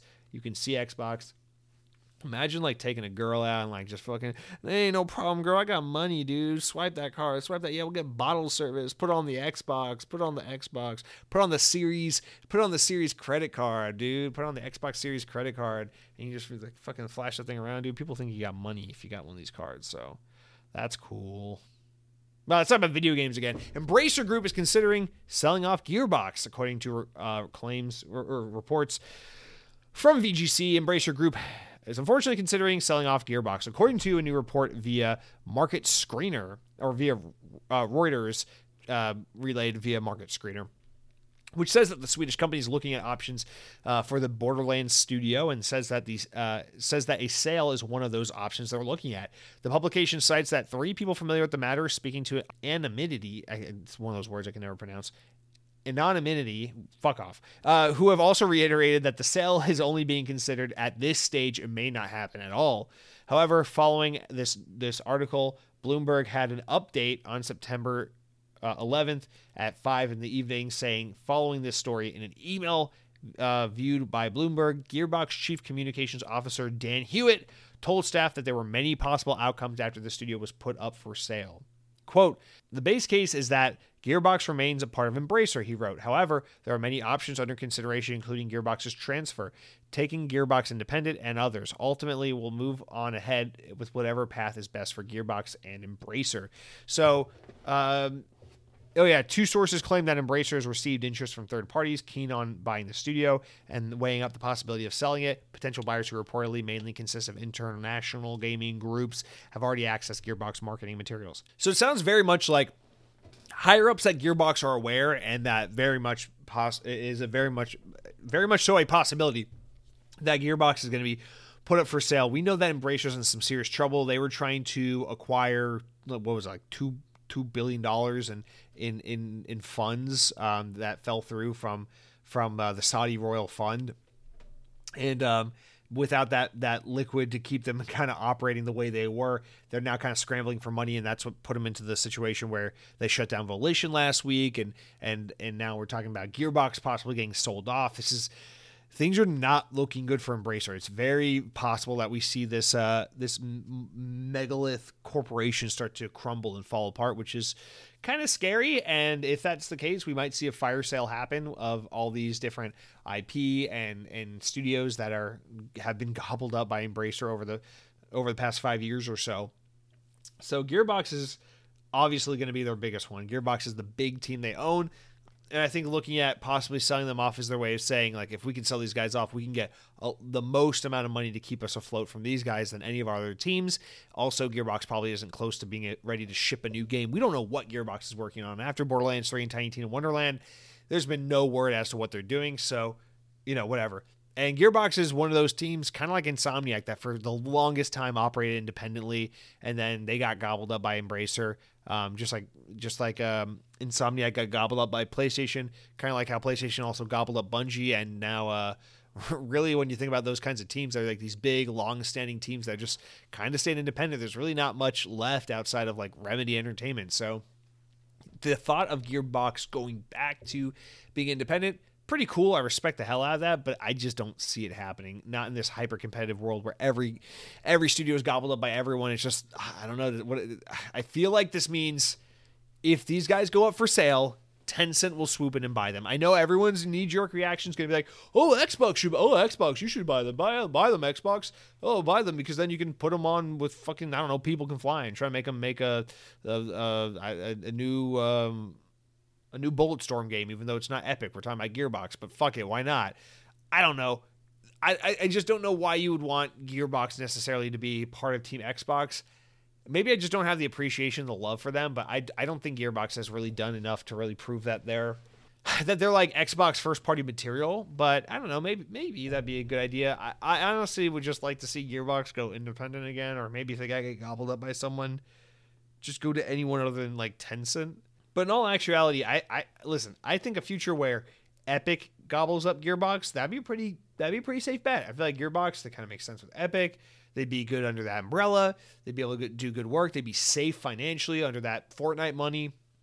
I feel like that'd be a pretty happy home for them. So that's that's like the best case scenario. I think would be like Xbox or Epic acquires them. Um, I don't think PlayStation wants anything to do with Gearbox uh, on like a ownership level. And then yeah, worst case scenario, and hope um, probably most likely someone like Tencent or Saudi Saudi Arabia or some shit is gonna is gonna gobble up Gearbox. And when that happens, uh, I'm gonna go from I Gearbox is cool. I just I'm not really into their games. like fuck Gearbox. I'm not playing your games anymore. So I don't know. I fear that that's how this is gonna go, but listen, man, the fact that that Embracer is, is thinking about selling Gearbox, and, and I believe this report. I don't think this is made up shit. Well, you know, whether they go through with it or not, that's a different story. But they're definitely at least considering it. And the fact that that's where we are, it means that things are looking really dire for Embracer. So I'm wondering if we're gonna have another THQ out of business fire sale situation like in 2012, 13, or whatever it was, on our hands all over again. So time will tell. But man, this is so it's so unfortunate because I can't help but think Embracer Group could have done something really special by just trying to keep it trying to keep it at a reasonable size. If they didn't try to grow too big for their own good, I feel like they could have had something really damn special. They have really good IP. They have some really good double A teams. They could have dominated this THQ double A space all over again. But they got greedy, they got stupid, they got too ambitious, and then shit happened with the economy and interest rates and everything, and now they're in way over their heads with all this with all this money that they owe and all this rising interest rates and all this rising development costs and how expensive game development has gotten over the past few years and now now they're fucked. So unfortunately here we are where we're trying to figure out where Gearbox is going to go and what's going to happen to Embracer when all is said and done. I mean, because Volition's shut down, Gearbox might get sold off. That's not even close to the end of it. So we got we got a lot more. I guess this is going to be the story we'll transition to as we move from Microsoft is buying Activision. We can transition into Embracer's is fucking falling apart at the seams, and and let's see who buys what. So great. All right, next up is not so much one story as it is uh, about one, two, three, four, five, six updates on Starfield. Just is just kind of like all of the Starfield updates that have happened throughout the week. Kind of going over where we are with sales, mod support, new updates for the games, different things. So we'll talk about all of this um, starting now. So Starfield stats and accomplishments, beginning with that. Um, from VGC, Starfield this past week had topped the 1 million concurrent players, or sorry, on its official launch day, rather, Starfield topped 1 million concurrent players, according to Microsoft head Phil Spencer. Following the five day early access period for customers who pre ordered the game, um, Bethesda's new IP was released on September 6th for Xbox and PC uh, and also through Game Pass. Additionally, Starfield appears to have broken Microsoft's record for the biggest launch day for an Xbox Game Studios title, which is excellent. Uh, a tweet from the official Starfield account claims that over 6 million people have played the game by the end of its first official day of release. So by the end of September 6th, over 6 million people had played the game. That's crazy. They said as as of the morning, Starfield's already passed six million players, making the biggest Bethesda launch of all time. What's more, Starfield has managed to attract more concurrent players on Steam than Skyrim ever has. So, according to SteamDB, the game hit its highest peak on, uh, to date on Sunday, this past Sunday, when it reached 330,000 concurrent players, which is people playing all at the same time. This is higher than the peak number of concurrent players achieved by Skyrim, which hit 287 around uh, 287,000 players around back when it came out in 2012, uh, or sorry, 20, 2011, 2011. Getting ahead of myself. 12 years ago, 2011. Uh, the figure suggests that extremely strong, uh, an extremely strong start going for the game sales on Steam, but this new peak concurrent player number isn't the highest ever reached by Bethesda. In fact, Starfield is in, has some way to go before it beats Fallout 4, which managed to hit the publisher's highest ever peak eight years ago at 472,000 players reportedly playing the game concurrently shortly after release. Also, Starfield has enjoyed a strong physical sales debut in the UK, despite. Actually, let me stop there for a second so we can talk about that a little bit. I want to explain that. So, st- remember, Skyrim is the game that took um, Bethesda from. Fallout 3 a little bit, but really Skyrim. Those are the games that took Bethesda from like kind of ni- niche, niche RPG, Western, like nerdy style game to like mainstream appeal. Everyone knows about and plays these games. So Starfield or um, Skyrim is the one to beat. So the fact that it's beating Skyrim is an impressive mark. Obviously, there are a lot more gamers today, a lot more people who play video games, and we've also seen the PC player base grow and grow exponentially over the past generation or so. You know, the PS3, Xbox 360 generation, it seemed like there was a lot more of a PlayStation Xbox divide, whereas since the Xbox One years, a lot of people have migrated to PC. So the fact that the PC numbers grew a lot from Star uh, from Skyrim to Starfield, not terribly surprising. What is interesting to look at here is how Starfield did not beat Fallout 4's numbers in 2015 when that game came out. Now the reason for that is pretty simple. It's because Fallout 4 released on Steam, everyone bought it on Steam. End of story. Uh, uh, Starfield released on Steam, yes, and did very well, but isn't where Fallout 4 was because a lot of people playing on PC are not buying the game for $70 on Steam and playing it that way. They are subscribing to Game Pass and playing the game through the Xbox PC client. So it's completely different. So in actuality, Starfield has probably got more players, and in fact, we know it has more players at launch than Fallout 4 had. But the difference is a lot of those PC players are playing on Game Pass through the Xbox app as opposed to playing the game through Steam, which is why Steam is tracking less data. In addition to that, it's very important to note 6 million players, biggest Bethesda launch for this for the company yet. That is considering the fact that this game is not on PlayStation. So just between Game Pass, Xbox consoles, and Steam, this game had its biggest launch in terms of player count of any Bethesda Game Studios game so far. So clearly, what that says is being on being on Game Pass, eh, Xbox, and PC only, and not PlayStation, did not affect the number of people who were able to access this game. Important little anecdote I've had multiple people tell me, oh, yeah, I'm playing Starfield. I went ahead and subscribed to Game Pass. I'm streaming it from my phone.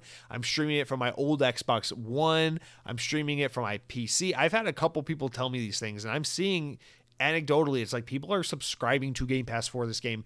I've also seen people who are who have gone out and picked up an Xbox Series S just so they can play Starfield. Like PlayStation people I know who went out to the store and bought an Xbox Series S just so they can play uh, the, the, a little bit of Starfield. So clearly, this game is exactly what Xbox needed. It is a killer app. It is a system seller. It is a Game Pass subscription driver. This is exactly what Xbox has needed. And this is what I was talking about last week. Will this be the game Xbox needs? I think it has serious potential to be that game. Are people going to sit here and do the stupid thing? Oh, Starfield's a failure. It's a failure because the, the, the, space travel sucks. The graphics are broken. The fruit physics suck compared to God of War 2018 oh my god, The Last of Us has way better child death simulation effects. Like, no, this isn't that stupid console wars bullshit. This is the proof being in the pudding of Xbox has a killer app. People want this game. There are people on PlayStation flocking over to Xbox to play this game. There are people on PlayStation subscribing to Game Pass so they can play this thing. There are people on Xbox subscri- who don't have Game Pass subscribing to Game Pass so they can play this. There are people on Steam who don't play console games who are buying Starfield. There are people going out of their way for this game. It is an objective win, and without the support of PlayStation, the biggest video game console on the market, well, I guess second to Nintendo now, still, the game is just absolutely crushing it without Sony's platform in, in the picture. And so, one other thing I want to say before we move on with the rest of these stats going back to the whole will Elder Scrolls 6 be on PlayStation back and forth? If Xbox wants to walk that back and make Elder Scrolls 6 an Xbox, and PC, and Game Pass exclusive and not put it on PlayStation, which I think is the smart thing for them to do, but all you know, from a business standpoint, but also, you know, if they whatever, we'll we'll wait and see. I think Starfield just proved to them that they can do that without PlayStation and be just fine. Because Starfield was a bigger launch than Skyrim and it didn't have PlayStation.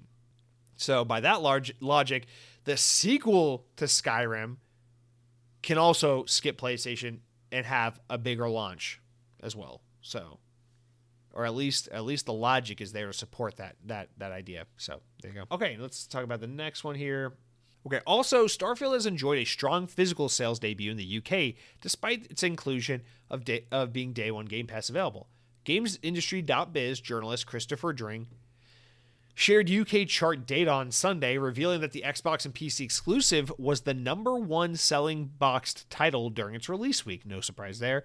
While exact numbers are not shared as part of the UK chart, Dring was able to say that Starfield isn't the biggest physical launch of 2023 in the UK, having sold less than Hogwarts Legacy, which is obviously not on streaming services, or Zelda Tears of the Kingdom, which is obviously not on streaming services, and Star Wars Jedi Survivor, and Resident Evil 4, and Final Fantasy 16, and Dead Island 2, all of which are not on streaming services. So the fact that this game has sold very well, charted number one, had the most players of any Xbox launch or any Bethesda launch Really, really, really good stuff. Now, in terms of physical copies sold, it looks like the game is selling well, or it's selling, you know, it's selling well enough to get a solid player base. But no, this goes to show you the fact that Dead Island 2 outsold it in its first week on the market, and Dead Island 2 actually did pretty remarkably well for what it is. I think it sold a million copies its first week anyway. The fact that it is being outsold in its opening week by Dead Island 2 just goes to tell you one thing Game Pass is the main way people are playing this game. A lot of people are engaging with this game through Game Pass and not by buying the thing for 70 bucks. Which again, if you're Xbox, you want a little bit of all of it, right? I mean, those those Steam sales don't don't hurt. It helps recoup a lot of that development costs, but also you want the game to drive Game Pass subscriptions. So the fact that a lot of people are buying this game through or are playing this game because they're subscribing to Game Pass to play it is very, very promising for the future of Game Pass. But again, once you captivate that audience with the Starfield, you got to keep them going with new content. And the question for you, Xbox, is do you have enough content on the horizon and in a steady a steady release pattern that you can keep these new subscribers held on the Game Pass. That's going to be the trick. Oh, also worth noting, all those other games we uh, we mentioned, like Dead Island, Resident Evil, Star Wars Jedi, those are all available on all platforms. Whereas um, whereas Starfield is only available on Xbox and PC, except for Final Fantasy 16, which is a uh, PlayStation 5 exclusive, which is very impressive for Final Fantasy 16. All right, here's the next one. Now we move away from game sales and talk about system sales. So Thanks to the new hit game, Xbox Series X and S sales reached new weekly highs for 2023, coinciding with Starfield's early access release. Sales of Microsoft's consoles were up 76% week on week for the seven days ending on September 2nd, according to data from market research firm GfK, which is published by GamesIndustry.biz.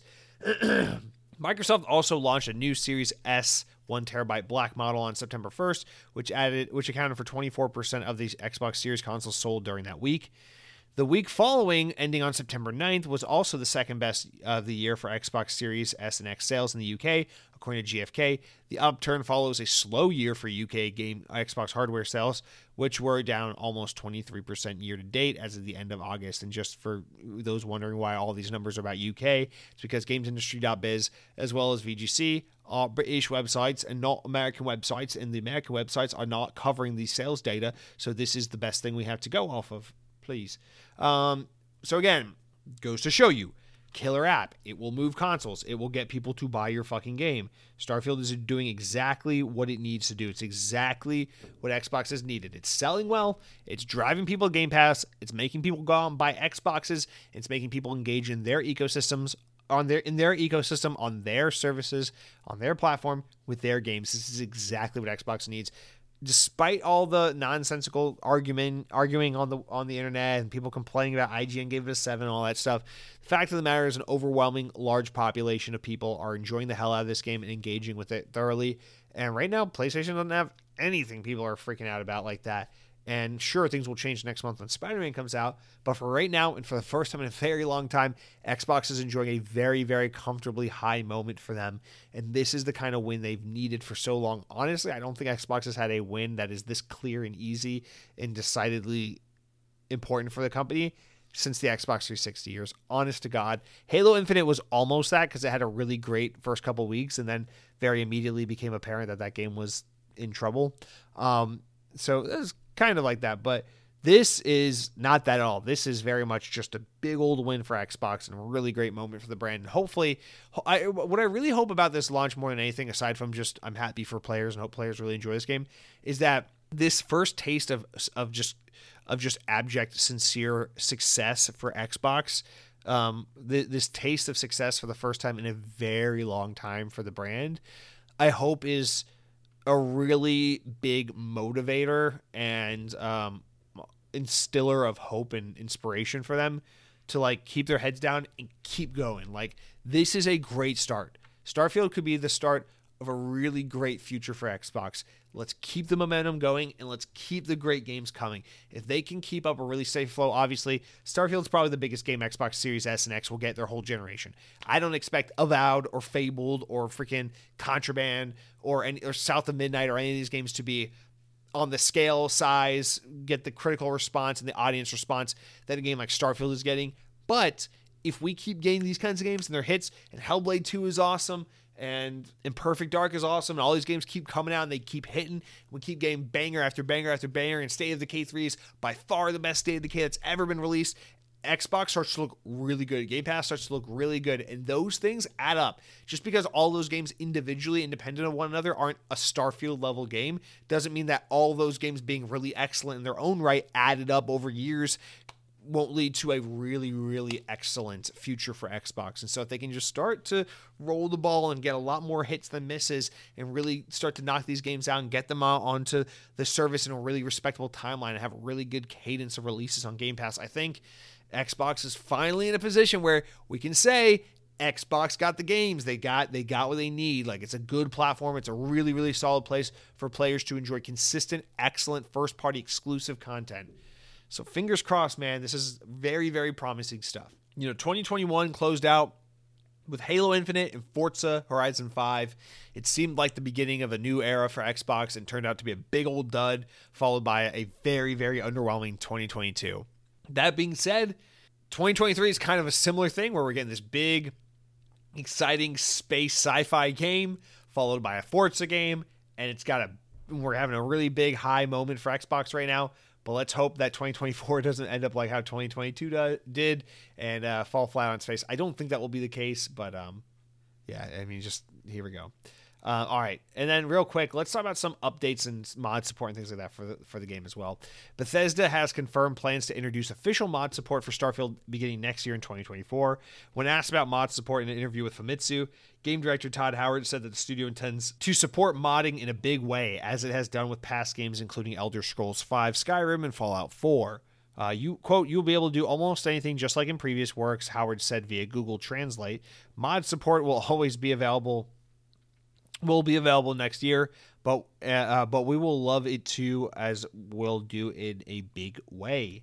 Bethesda has also detailed Starf- Starfield's first major update, announcing new features set to be delivered in future patch- patches. The first update includes performance and stability improvements, as well as several quest fixes. Additionally, Bethesda promises future updates to address fan feedback issues like uh, brightness and contrast controls, HDR calibration menu, and FOV slider. Yes, uh, NVIDIA DLSS support for PC, as well as 32.9 ultra wide monitor support on PC, as well as an eat button for food. So I, I love that. Every time you eat, it's like you select an item, and, and I never knew if I ate it or not. So I love that.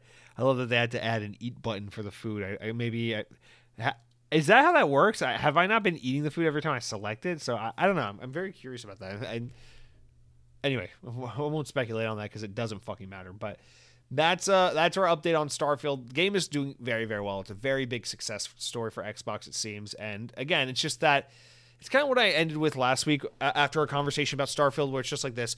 Yes, clearly I like the game a lot and very high on it. I'm very excited for myself and, and I hope a lot of people are enjoying the same kind of fun with Starfield that I'm having and, and I'm happy for people in general. But on the whole, this is just one of those moments. If you're an Xbox fan, if you followed Xbox for a long time, you know that the past generation plus has just been a really not so great time in terms of Xbox fan morale and brand morale at the company and just overall it's it's like being an Xbox fan is almost like putting a fucking target on your back when it comes to being a video game fan, which is just a ridiculous, stupid thing to even had to say, but it's just it is. It's like you being an Xbox fan is like it's like being an Android per like being an Android owner in America. It's just one of those things where it's like I like Xbox because I like Xbox. I don't have to explain it beyond that. But people are like, you have Xbox? No, oh, PlayStation's better. PlayStation's better. It's like, okay, cool, whatever. It's like the same thing. It's like in America, almost everyone has iPhone, but you walk around with a fucking Samsung, and everyone's like, green bubble, I hate you. it's like, dude, stop it with this. This dude. It's, it's, did we learn nothing from World War II? Really, that we gotta do this fucking the racial segregation, the ostracizing people of, of certain groups because of things immutable characteristics like like the camera placement on their phone or the or the uh, or the orientation of their their analog sticks on their video game controllers. Do we really have to go through this again? Have we really not learned anything? Did world war ii teach us nothing? Did dr martin luther king leave no impact on this world? Please stop making fun of our green bubble friends and embrace the fact that xbox got the goddamn games okay and it's a good place to play games. That's all I'm saying. But yeah, silliness aside, it's just a really good moment for Xbox fans. It's it's a fun time to be like, yeah, Xbox is cool. I love my Xbox. Starfield's great, and I feel good about the future of Xbox, like the games we got on the way. It's not necessarily like I don't mean for that to come across like, yay, Xbox validated my purchase by making Starfield. It's like no, it's not that. It's like I, I, love the Xbox 360 years. I miss when it was like I had my Xbox. I was like, Xbox is fucking awesome, dude. We got fucking Army of Two and Gears of War and Halo and Call of Duty and Mass Effect and Dead Space and all these games be hitting and uh, Guitar Hero 4, 5, 6, 7, 8, Rock Band, whatever. You know, we had all these games and it was cool. Left 4 Dead. Shout out to Left 4 Dead, the best game of all time. Fuck you, Sonic Unleashed. But it's just like you know back then it was like Xbox was just fucking awesome. It just felt good. Like being being an Xbox gamer, being a fan of Xbox, it just it felt like good times, energy, mo- moral, like morale, everything. It was high. People were excited. Everything was good. Xbox One, I love Xbox One. I often talk about how that might actually be my favorite generation, but it was definitely a low point for the fan base and stuff. And so it's just one of those things where it's been a long time since we had a taste of that. Like hell yeah, it's it's good over here on Team Xbox. And so it's just I'm just enjoying a moment where it seems like most Xbox gamers are really happy and really excited. And I'm sure a lot of people at Bethesda and a lot of people at Xbox are feeling really happy about the future of their companies and their products, um, just based on like the uh, overwhelming success of Starfield and what it's done for Game Pass and Xbox. And so it's just a it's just a fun moment to be like, oh yeah, remember this feeling that we had like the entire Xbox 360 generation. Remember this feeling? And you know, the Xbox One generation, the best you would have is like something like uh, Quantum Break would come out, and you'd be like, "I swear this game is amazing," and nobody believed you. But uh, this is different, so cool. All right, let's uh last little roundup story for the week. Um, so we're officially out of the Xbox Live; it's gone. Uh, and Xbox Live Gold has turned into the ten dollar a month subscription. Xbox Live Gold has turned into the Xbox Game Pass Core tier, which is the tier that lets you uh, play online and do all the Xbox Live things. But instead of games with gold, you get Xbox Core, which is a list of 25 games, um, which is a list of 25 games that um, that you just get indefinite access to, as opposed to every month getting two new games with gold. And we talked about this back when it was announced. Well, today, the day this podcast goes live, September 14th, is the day this officially rolls out. So, beginning today, um, Game Pass Core is accessible to you know subscribers of of of uh, of what was once Xbox Live Gold, but is now Game Pass Core. So instead of full blown Xbox Game Pass access, which you only get with Xbox Game Pass Ultimate or higher. Um, if you are a core subscriber, you get this list of 25 games. Well, today Xbox actually announced they're doing more than 25 games. They're actually releasing 36 titles initially instead of 25. So you get a bunch more games. And then two to three times a year they'll shuffle out some of these games for some other games. So the, the list will change and rotate a little bit. Um, so it's pretty cool. So if you were on xbox live gold and you didn't have game pass you will automatically be shifted over from xbox live gold to xbox game pass core and beginning September 14th, this Thursday when the podcast goes live, the following 36 games will be on that initial run of games that are just included in your subscription. So you don't have the full Game Pass catalog unless you're an Ultimate subscriber, but you do have these 36 games at least for now. And then every like, you know, three to six months, they'll shift around. You'll get some different games as well. Um, okay, so the list is of 36, supposed to be 25, but they gave you 36 instead. Um, so there you go, more free games, or or more games accessible, more bang for your buck. Uh, among is alphabetized. Among Us, Astroneer, Celeste, awesome game. Dead Cells, Descender, Dishonored 2, Doom Eternal, Elder Scrolls Online, Fable Anniversary, Fallout 4, Fallout 76, Firewatch, Forza Horizon 4, uh, Gang Beasts, Gears 5, Golf with Your Friends, Grounded, Halo 5 Guardians, Halo Wars 2, Hellblade Senua's Sacrifice, Human Fall Flat, Inside Limbo, Ori and the Will of the Wisps, Overcooked 2, Payday 2, Power Wash Simulator, Psychonauts 2, Slay the Spire, Spiritfarer, Stardew Valley, State of Decay 2, Superliminal, Teenage Mutant Ninja Turtles Shredder's Revenge, Unpacking, and Vampire Survivors. Those are those are some really good games. And obviously there's a little bit of a strategy to it as well, where you see it's like you get Halo 5 Guardians, but you don't get Halo Infinite. You get Forza Horizon 4, but you don't get Forza uh, you don't get Forza uh, Horizon 5. You get Fallout 4, but obviously you don't get Starfield. You get Dishonored uh, 2, but you don't get Deathloop. You get there's another one I wanted to mention here. Oh, you get State of Decay 2 because they want to they want to juice you up as we wait for State of Decay 3 to come in the near future. So obviously, a lot of that is kind of designed to get you to be like, okay, oh, I like this game a lot. Now I want to subscribe to Game Pass Ultimate so I can get the next version. You know, oh, I liked Halo 5. I'll subscribe to Game Pass Ultimate so I can get Halo Infinite.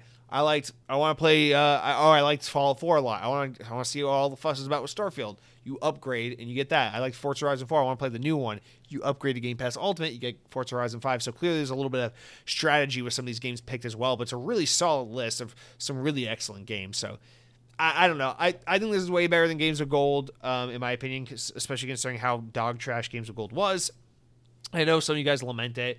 I, obviously, the, the the the end of the era for the Xbox Live brand is a sad thing, but I think this is overall a better direction going forward. It's a little bit more in line with what PlayStation does, but it's uh it's it, it's it's a good move, I think. So I don't know. And that's it for all the main news, you guys. Let's round out the podcast with the important enough news stories. Stories important enough to make the podcast, but not important enough to warrant their own discussions. Starting with VGC relaying that Microsoft had provided an overview what to expect from Tokyo Game Show, uh, saying Xbox will be at Tokyo Game Show. Players can expect to hear progress and updates on Xbox and Bethesda Softworks games and see creatively diverse collection of games from creators predominantly located in Japan and across Asia, said uh, Jerret West, Xbox Chief Marketing Officer. Viewable on the Tokyo Game Show official YouTube channel. Um, the presentation will be held on September 21st at 5 a.m. Eastern Time because Japan. Last month, Microsoft appointed former Sony or PlayStation executive Minasato Kato and it's as its director of partnerships for uh, Xbox in Japan. Prior to joining Xbox, she had various roles at Sony between 1999 to 2021, so a long 22 year career, including a seven year spell leading business development for first party PlayStation game development in Japan. In her new job at Xbox, she'll be leading efforts to support Japanese partners globally at Xbox. So that is a huge deal that they've got. They poach some serious talent from Sony. And then, of course, they're they're staying strong. The Tokyo Game Show. Xbox is trying really hard to expand their presence in the in the East, which I appreciate. And, you know, they're having very limited success with it, but hopefully if they keep at it and continue to invest in it, things will change eventually. Next up, this was a big one. I just didn't have much to say about it. Stig As- Asmussen, the director of both Star Wars Jedi games, is leaving Respawn Entertainment. Reported by Bloomberg, Asmussen is leaving Respawn, its parent company EA, and his next destination is not known currently. Quote, after careful thought and consideration, Stig as Asmussen has decided to leave Respawn and pursue other adventures, and we wish him the best of luck, said EA spokesperson to Bloomberg in a statement. Veteran Respawn leader will be stepping down to, uh, to guide the team as they continue to work on Star Wars Jedi Survivor, said the quote. Um, just last week, EA CEO Andrew Wilson teases an unannounced project currently in development at Respawn, calling the studio, quote, one of the most incredible acquisitions ever to be done in the industry. Well, you just lost one of your top, your top guys, which is especially odd because Asmussen was uh, quoted by IGN back in February saying he hoped to make a third Star Wars Jedi game. So something had to have happened that he left, especially that it wasn't like kind of more formally announced. There must have been something going on. I'm very curious for whenever we get the update as to why he left and what, what the story is here. But for now, that's that's that's a huge amount of talent at Respawn that just left. So you know, props to him. I guess you know, whatever. Go go do what you got to do hope you find happiness and more success in whatever's next for you. But there's a very interesting story there, and I want to know what it is. Next up, Microsoft's officially announced the latest Xbox controller, confirming a previous leak. The Astral Purple wireless controller is available for pre-order now for $65 US and launches on September 19th. Next up, Ubisoft's delayed X XDefiant's release date for the free-to-play FPS game. The release date was delayed by a couple weeks because it failed Xbox and PlayStation's console certification test, which is pretty commonplace for these kinds of final submissions of games before they're launched. To note, Mark Rubin, executive producer of the game, said in an update published Wednesday that it was likely or that it had failed a um it failed a compliance check, which is usually more related to things like the game syncing with your friends list or achievements popping more so than like game breaking bugs or issues. So generally these fixes are quite fi- fast, and then the game will be able to be re- uh, resubmitted for certification, hopefully released a few, few weeks after. So the XDefiant uh, summer 2023 release has been pushed into sometime, most likely in October, but no date has been given as of yet. Next PlayStation game, uh, the next PlayStation game set to be released on PC this fall is reportedly going to be Horizon Forbidden West, which was released earlier last year.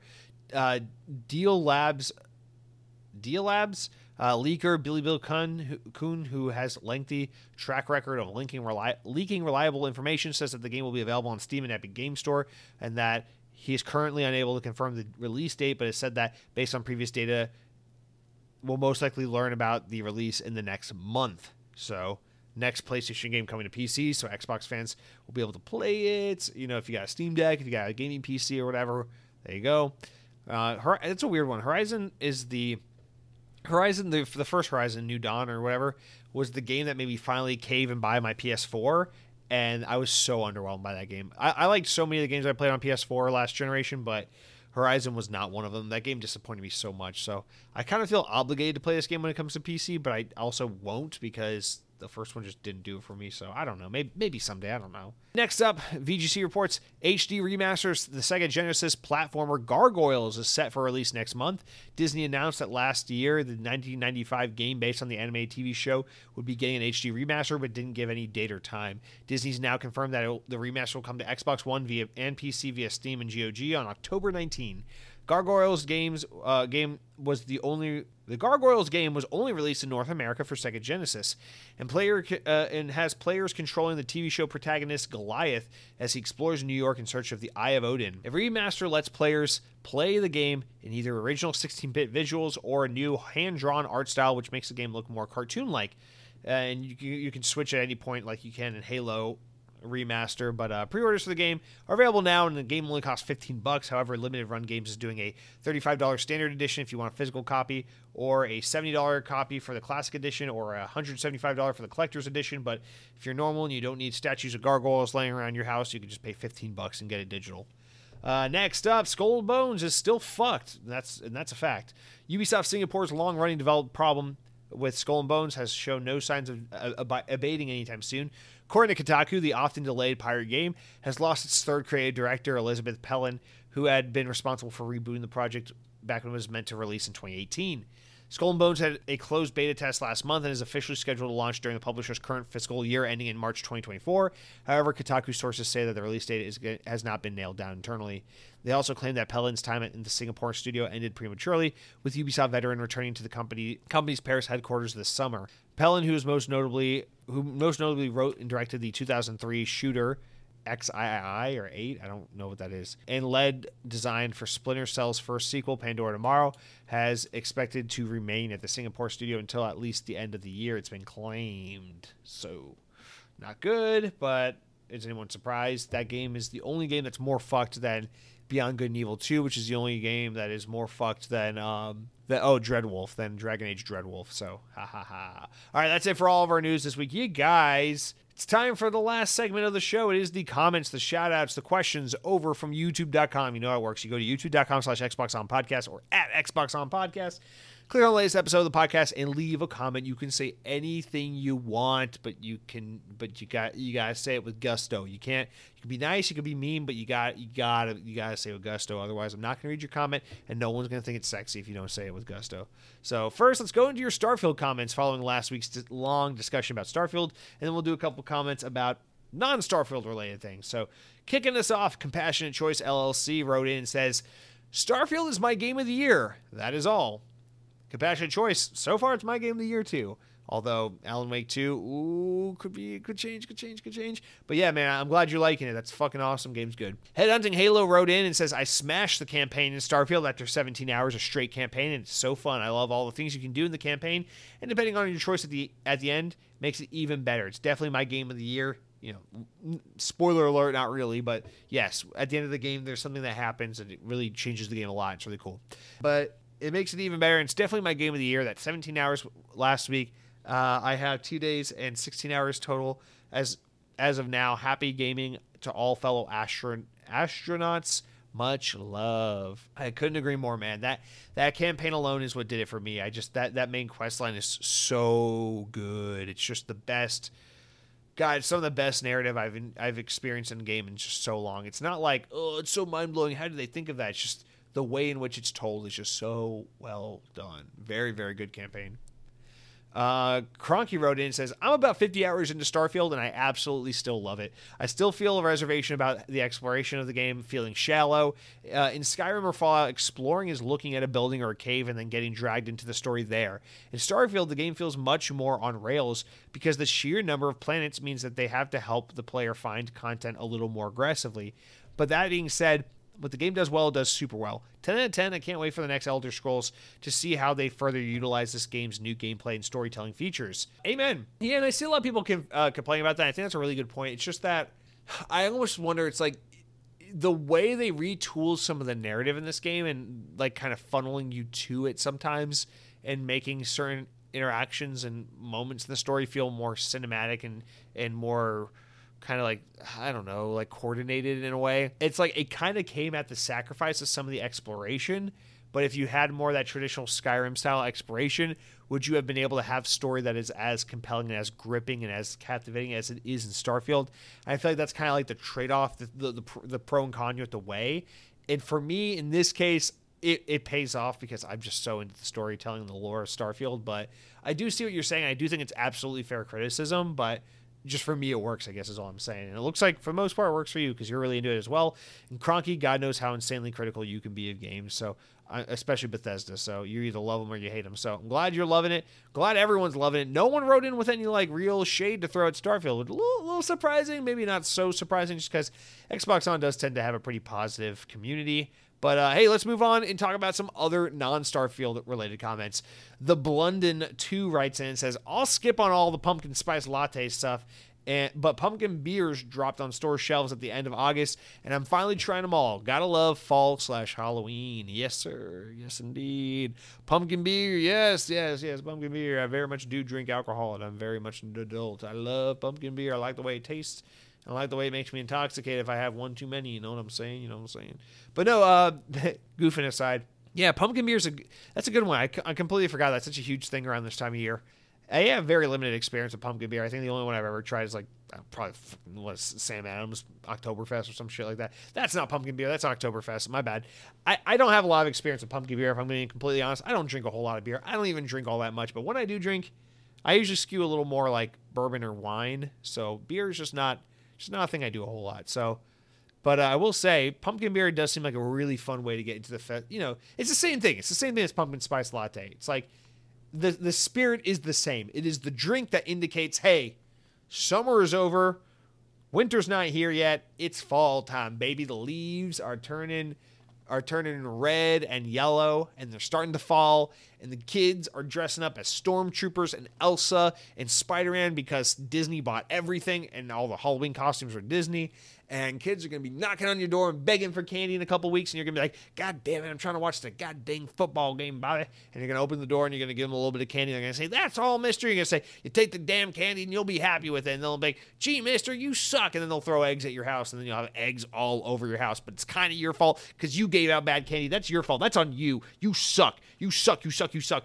But then you drink your pumpkin beer and you think, Wow, I guess it's all not so bad because pumpkin beer puts me in the festive spirit of the holiday. And to each their own. For me, maybe it's pumpkin spice latte. To you, maybe it's pumpkin beer. But the end result is all the same. We're happy. It's fall time. The weather's beautiful. The kids are out having fun. The spoopy atmosphere is in full swing. And most importantly, you've got some damn eggs on your house that you gotta go clean off before that shit ruins your paint. Please, for the love of God, take care of that. Thank you for writing in, Mr. Blunden. Hope you're having a wonderful week and enjoy your beard. Please drink responsibly. That's not my job to tell you what to do. I'm not your parent. You do whatever the fuck you want. Mike Clark writes in and says, Best Xbox podcast on the web. It'd be so funny if you just put an extra E in there. Best podcast on the weeb. Thank you, Mike. I appreciate you as always. You said Dragon Quest 11. Dragon Quest 11, sorry. I'm bad at Roman numerals sometimes. Dragon Quest 11 is X1. It's 11. Dragon Quest XI is all the great stuff and more. Plus, it uses more than gray and brown colors, but sadly, no sex with animals for your WRPG fans. I'm seeing a lot of those photos of uh, Baldur's Gate 3 and like the just the ob- obscene nudity of these like fucking furry ass animal humanoid women. That's that's creeping me out, man. Keep that shit to yourself. If you're gonna be banging the furry creatures, the furry woodland folk, to each their own, but keep me out of it, okay? I don't need to see that on my timeline. That's why I that's the last thing I saw before I deleted Twitter on my phone. Truth be told. My hope is that Todd Howard keeps his tiny hands off of Indiana Jones. Jank is cute and all, but let Machine Games cook, please. Uh, Machine Games can have a little bit of jank as well, but yes, not the way that a Bethesda game, Steelers game has um, has jank, so fa- fair enough. Redfall, next subject, lol. I hated to hear about Volition, giant purple dildos for everyone. That is a uh, Saints Row reference, I assume. Maybe Embracer set, uh, sell some IP, Red Faction, Saints Row, Darksiders uh, deserve some juice. Hopefully 4A games, Metro Series, and Gearbox make it okay. I forgot they have 4A. Fuck, that's another one. God damn, what's going to happen to them? Uh, I'm down with some Xbox and Dunkin' Donut subscriptions. Make it happen, Phil. Spencer, laughing emoji. Great show as always, and cannot wait for the next one. Well, I appreciate you writing in as always, Mike. Have a great week, and thank you so much for your input. Always enjoy it. Uh, but yeah, dude, you you, get, you got me thinking. I completely forgot about 4A being part of Embracer. That fucking sucks, dude. Man, I swear to God, I hope they don't end up with Tencent. uh, good boy RS2MQ. I'm just gonna say, good boy wrote in. Good boy wrote in says, I would like to know your gamer tag. You never talk about it. That is a fair point. I don't talk about my gamer tag for the longest time, forever and always. My gamer tag was second best 04. I hate that gamer tag. Always wanted to get away from it. My girlfriend temporarily changed my Steam name to Yesterday, so I just put it on my Xbox to keep it consistent. But now I hate that name too. For a second, I thought it was cute. I'm like, oh, that's cute. I kept the name my girlfriend gave me uh, for a minute there, and that's cute. It's like it's like I love her or something. And then after a couple weeks, I was like, no, I hate this name. I need to change it again. So right now, my Xbox gamer tag is Yesterday, Y A A S T E R D A Y. But I would really like to change it again. I think I'm testing it out. I'm, I keep changing my name on Call of Duty every couple of months to see if there's like a different name I like. I'm trying to think. Of, I don't know why I want Cold War to be in my name. I don't be. Don't even fucking get me started on it. But I, I think I'm gonna go for Cold War Cobra because I, I, like the way it looks. Like it looks cool to look at it and it reads fun. Although it, it's kind of a stupid name that means nothing, but kind of like the Cold War Cobra, like Cobra, like GI Joe. Um, but also it sounds like a freaking enemy faction in some Call of Duty game or something. I don't know. I'm kind of into it. So I'm thinking about Cold War Cobra being my next Xbox Live name. Um, but I, I, don't know. Who knows? Cronky wrote in says Volition getting shut down is so sad. I love Red Faction series so much. Shake my head. I hate Embracer, and I'm worried about the next team getting on the chopping block. Well, uh, spoiler alert. Spoiler alert. It's Gearbox. So yes, we're all worried. Fuck them.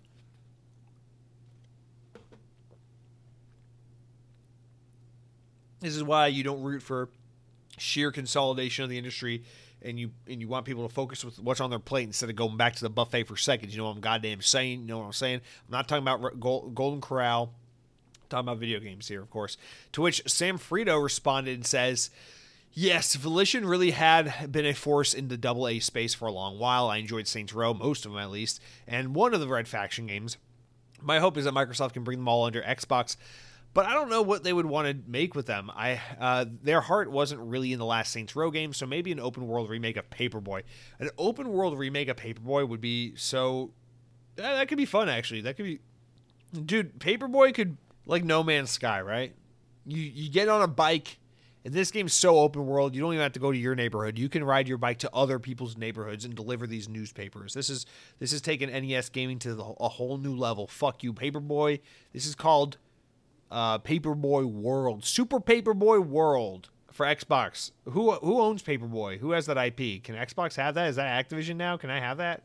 Can we have that? I don't. I hope Xbox doesn't buy Volition. I, I don't mean any disrespect to those people. I do not think Volition would be a good fit for Xbox.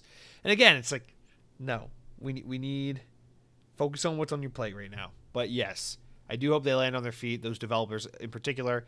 I hope all is well at the end of the day because I don't want anyone to lose their job or their livelihood, of course. But guys, I think with that said, that's going to do it for our podcast this week. That's all the comments. That's all the thoughts. I'm losing my voice. We talked a lot about Starfield. I did a lot of nonsense, and that is basically all there is to an episode of Xbox On Podcast. So, I'm going to go ahead and round it out now. You guys, thank you all so much for listening. If you listen to any of my incoherent rambling at the top of the show, as opposed to the incoherent rambling through the middle and the end of the show, uh, please do leave a five star review for the show. I really am trying to just get this show out to more people.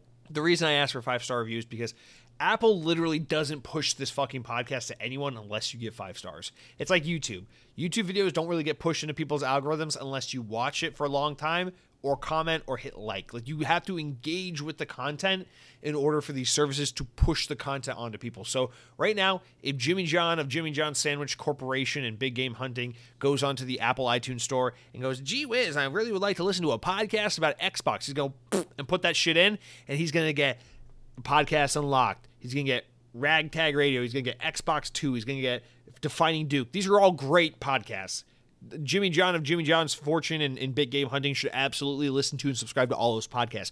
No disrespect to those podcasts, but my objective is to get enough reviews that one day, maybe one day, I can add a, I can somehow show up in those top 10 top 20 search results. I actually don't know where i am. I don't i haven't used an iphone in like two years so i, I don't know where i show up. If you search xbox on the apple itunes store if someone wants to write in and let me know uh, if you search xbox on the podcast app how how many search results pop up before xbox on i have no clue. But i do know that every time I check, I'm a little impressed with how not too far down the list I am. But you know, if I could get myself bumped up a, a little higher, we're just we're just trying to get the podcast out to people. Listen, I'm not backed by some other pre-existing media company. I'm not backed by IGN. I'm not backed by some kind of thing to get my name out there. I'm not someone who already has a name for themselves deciding to jump into the podcasting sphere. So there's there's nothing for me. I'm starting from scratch. I was nothing but a mere humble uh, worker bee living here in the Orlando, Florida,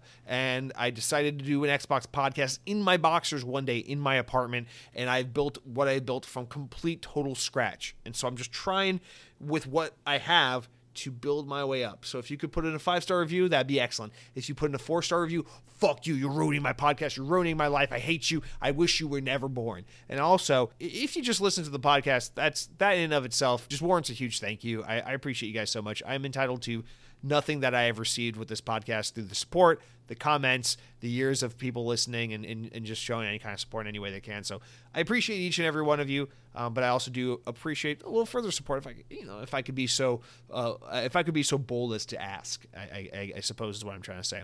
But most importantly, I hope you guys have a great week. Thank you so much for listening. Feel free to try that pimento and honey sandwich. It's not my place to tell you what you can and can't do. So if you want to try it, go for it. Enjoy some pumpkin beer. I actually think a honey and pimento chicken sandwich would go really well with a pumpkin beer. Actually, I just I just decided it right now. So do that. Play some video games. Enjoy Starfield. Enjoy non-Starfield games. Uh, Mortal Kombat 1 reviews are coming out. Looks like the game's doing well. And until next week, for the love of God, power your dreams.